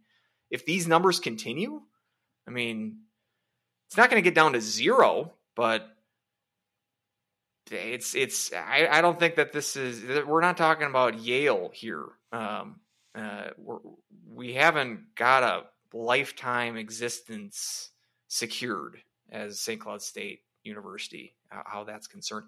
I remember if it was a few months ago that you sent me something regarding Miami and about how their AD was crying poor and about they wanted out of the NCHC um, but they did, but it was a, it's like a million dollar exit fee of the NCHC. And God, how can we pay that as if a million dollars, what are we living in 1840? Like a million dollars? It's like the Austin Powers, like a million dollars. My God. And I've always had the, and I did some, so I did some research there at that time because I'm like, I don't, I'm pushing back on the notion that Miami is like a poor college. Um, they're a public university. Their endowment is somewhere in the range of $650 million, which for a public university is very, very good. The, the highest endowment uh, in the NCHC is Denver. Denver and CC have eight to 900 million um, which they're prestigious public or private universities yeah. or colleges in CC's case. Um, Western Michigan was like three or four hundred million, and that makes sense because they're a big, you know, D one and all sports kind of uh, institution. But Miami was third on that list. Um, St. Cloud, it's tough for me to figure this number out. I, I believe I got last year's, or maybe it was the 2021 fiscal year. But as far as I could tell, I think that their endowment is $44 million, uh, which is the lowest of the le- the lowest in the NCHC. Omaha was like 100. I think Duluth was around 100. UND maybe 200 ish. Um, I don't know if I think I've mentioned everybody in the conference. Uh, and so endowment's not everything, but that that's just your war chest. That's the amount of money that you on, have on hand. Like Miami, for instance, I saw something like they they got they had ninety million dollars in donations for athletics only last year. Last year alone, the idea that they can't afford a buyout fee from the NCHC is ludicrous. um, and they're a, they're a wealthy institution. They're they're a blue blood compared to St. Cloud, but getting back to St. Cloud is just you look at that, how that contextualizes St. Cloud within the other uh, schools in their conference, and the way that the trends have been going as far as enrollment and and then also what what our questioner brings up as far as the the rising expenses, um, nil money. That's going to be more of a factor as, as yeah. the years go on. Um, the facility gap we mentioned that last week. If if the real only hope is really kind of begging the state government to uh, earmark some funds for them to get get the upgrades to the herb, if that if that doesn't happen, I mean, that precipitous slide continues even more. Um, I, I don't want to be doomsaying, uh, but just from a reality standpoint, is, is he saying that he doesn't feel like the administration? What was his? It the admin isn't like athletics isn't athletics is in a forefront. which you push back on. The one thing I would give as far as credence to his point is we still don't have a permanent AD. Um, you know, we have this Holly Schreiner who I only recently learned was their interim AD, but it's been when, when was Weems hired last summer? It's been close to a year, and we still don't have a permanent athletic director. That's not a good sign, I think. Um, we at least need to get someone permanent in there as far just eh, simply as a figurehead to to give it give an appearance of permanence or at least commit a long term commitment to uh, athletic director, which is a huge position for a for a school when it comes to athletics. It's your number one point person with with that kind of stuff. So um, the lack of finding someone permanent in that position, I think, is troubling, and it does sort of uh, point to a, a lack of commitment um, to athletics, and and obviously having to drop sports in recent years uh, is not a good trend either. But that's you know that's not limited to St. Cloud only. I mean, the Gophers had to do that too. Big schools are, are having to drop sports left and right as well to keep up with these you know the new the new economics of of NCAA athletics. But yeah, it's just um, and as far as like Larson bolting, I mean that's kind of a Cadillac problem to me. Like for I'm talking about long term sustainability for St. Cloud, like let's just hope in 20 years that we still have a team to root for. Um, and as far as like a short term for for Larson, now that Wisconsin has its uh, its guy hired, looking at all the like the Big Ten, they've kind of went through their recent wave of re of, of hiring new coaches. Like the wave of old coaches has now been replaced by a new wave. You know, Minnesota with with Motzko, uh, Wisconsin with Hastings, Michigan, Michigan State. We saw that Michigan took the interim tag off of Naurato. Nightingale a good first year with Michigan State. Rohlik seemed like he was either committed to Ohio State or maybe Wisconsin just was fell in love with Hastings. But either way, Rohlik's entrenched in Ohio State, and then Gadowsky with Penn State. You know, he doesn't seem to be going anywhere anytime soon.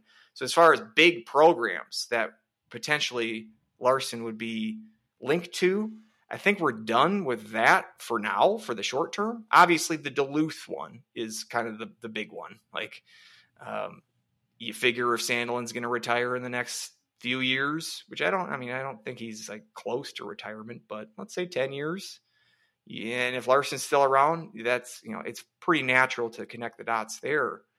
But I feel a little bit more confident that we don't have, um, at least in the in the West, uh, we we don't have the sorts of jobs um, coming available that potentially could lure Larson away. So I'm, I'm confident in that regard. But long term, yeah, it's it's certainly not um, not guaranteed. And uh, you know, you hope that the more success that the hockey team can have, the more that that can maybe bring in money. If that if that can somehow translate to more revenue, even when we're signing those those number one overall seed years, it's not like they were selling the building out Yeah. in, in those years. And and even the year sometimes they have like a a bounce the year after. That didn't seem to be the case either. So yeah, it's it's troublesome, and I don't I don't know what the solution is other than me winning the lottery and then giving a bunch of money to St. Cloud. Like I wish I would was in the position to be a, a money bags uh, sugar daddy. Uh, it's just not in the cards for me at this point. Uh, Gotta maybe- hit- gotta maybe Weldie hit up- Maybe Weldie can. Hit up Richard Dean Anderson, famous. yes, uh, SCSU alum. Get uh, MacGyver uh, to give us some of that money. So. Um, but yeah, rambling for a bit. But uh, if you have any uh, other um, comments on this, it's a it's a good deep topic that it's a tough one to address, but I think it is important to do so. Yeah, it's it, it's it's tough, and just where St. Cloud is as a university too. It, it is. We got a lot of issues. Um, there's a lot of things um, kind of going um, that are not trending the way uh, that should, and I think it all stems to just not having the funds. Um, and you know, there's just something that needs to happen to get these fans back in the building. Um, you know, to the days of selling out and and whatnot. But I don't know. It's it's going to be tough in this climate. So that's for sure. Well, we don't want to. I to wish I wish I had don't answers. wanna end the but- show on such a low note. Yeah, it's Uh, uh, but, it's a bummer. um, so if you know, I don't know. I, I could pull up a random box score. let's do that. Let's, So- yeah, let's. All right, sounds good. Last time I did is when we restarted with Tony Mosey. So let's uh let's pick this year. I like this idea of ending the show on this yeah. sec on this bit. Like, Boom. Okay. Uh since they're in the Frozen 4, let's talk about we played Really? Did this game happen? January 6th, now you're really getting me intrigued. 2006 2007 against Boston University Really? at home. No. Look at that, 4 to 1. It must not have been at home. It must have been at some tournament. Yeah, I don't remember this game. Oh, I would have been. okay. Yep. That's why I don't remember. I clicked women's. okay. All right.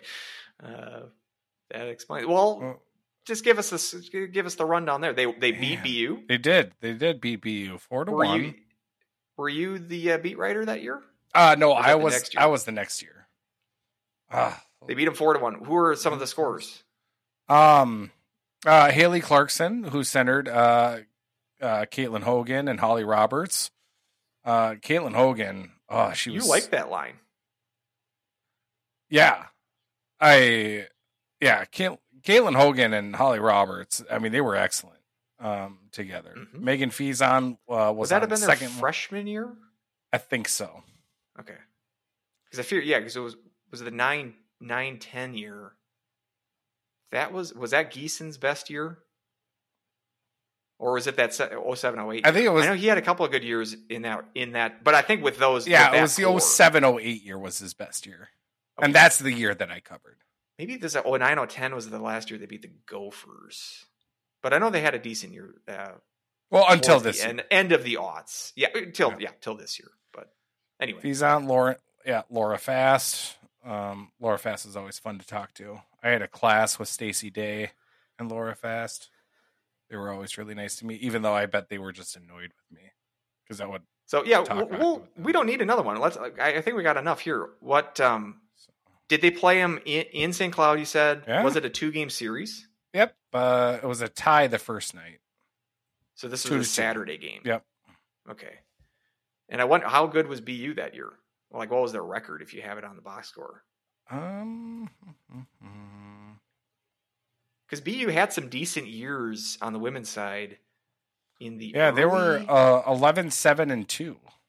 oh okay. I know in the early teens, I think they were.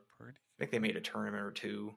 I mean, we've said like Hockey East has has never really been at the level of the men's version of Hockey East, but then particularly the, the WCHA for the women's side. And on that same day, uh, we uh in in 07, um, on January sixth of 07, we played Alaska Anchorage, and obviously We had to have well, at St. Cloud, at St. Cloud. Yep. So we didn't lose. So we didn't lose. Uh, it was again four to one win. So there were back to back four to one wins. Uh, They're both at home, so it must have been the, the women's game in the afternoon, Yeah. and then the men's game. At, at, do you want to do you want to guess who the referee was in this game? Anchorage against Uh, St. Cloud State. Marco Hunt? uh, Todd Anderson. All Classic. so, um, yep. Uh, Andrew Gordon uh, with the scoring, uh, and then uh, Nate Dey, Johnny Swanson, and then Andrew Gordon uh, topped it off at the end for a four to one victory. Jase Weslosky got the win, and then Really? promptly went on Xbox after. yeah. Uh, Well, and that Goepfert would have still been there that year. Yeah, that would have been his last year, I believe. Yeah, it was. I mean, it was it was next only his fourth start. So for that in that year. God, we were four. Yeah, and you're, I think you're giving him. Yeah, you'd give him. You'd give him the uh, start at home against Anchorage because Anchorage Mhm. sucked. So that's when you give Goepfert the night off. 14 3 and 3 we were after this after this game It seemed they would always too. They would- it- it- in the second half of the year, like January or February, it seemed like they would always check this on the schedule. They would always play like Anchorage and Tech at home, like back to back, and they'd always go four and zero in those. Like they would always seem to like go on a hot streak in the second half by sweeping those teams uh, at home. Eh, Obviously, it wouldn't not every year they'd play them back to, in back to back series, but whenever they would play them at the Herb, it was just we can get off the mat this weekend and and sweep these teams. Uh, and uh, that that was the case that weekend. Jeez. They they did sweep them Anchorage that weekend. yes they did god Yeah, I bet. nate dey centering andreas nödl and andrew gordon eh. It's a good line. they combined with six points on the night lasch was Remember one? lasch was held off the board stevenson fletcher my boy fletcher got an assist clafton did not he was he was minus one john Gordon ammerman played He was good. I remember um, one of my friends from high school was like the he was like next door dorm with Gordon in the, their freshman year. So he's like in Sherburne yeah was, was his dorm. But um, he said, yeah, I didn't see him very much because you know, as a hockey player, like like for those Alaska trips, I remember being a TA for a class that Brett Barta was in it. Mm. And when they go up to when they go up to Anchorage, I think they would leave on Tuesday. that sounds so like right. there was yeah. there were several times where they would say we can't I can't be in class like he so he'd have to like uh, send in his papers like at a different date and do like sometimes tests he'd have to reschedule the tests and all that um, so uh, it was al- almost like more often than not those guys weren't in the class there was a couple of I can't remember. This Barta was a couple of other guys. I'm blanking on who it was, but there was a few of the players that were in those classes. It's like I, I had to stay neutral and not sort of be like, go get them. But uh, yeah, it was uh, it was always fun. Good, yeah, it's a good pull. I like that 06, 07 year. It's a good nostalgia uh, uh, year. Ugh, except for Ben Bishop. Uh, yeah, that one did. eh, Justin Fletcher scored scored a goal in that Scored, game. the, first goal. Yep. And Early, too. high watermark. Three minute, three three and a half minutes in. So Uh, then Maine beat them. Do you know who they played in the regional final? ooh. Michigan. No, they were the one seed, but they were upset by the four seed. UMass. UMass. goalied by Jonathan Quick. Oh no, kidding. And I think that was like a one nothing game in the regional final. It was a tight affair based on the two goalies involved, Yeah, both with obviously long NHL careers. It's not surprising. Not surprising at all. uh, yeah. What a what a goaltending duel. And, and that was so weird too, the UMass, because before Carvel got there, I think that was their only tournament appearance. Um, but uh, yeah, it was a good one. well, that about does her. And about does. it. Uh, so thank you so much for listening to the Huskies Hockey Podcast. We'll be back next week. Uh, check out my Twitter.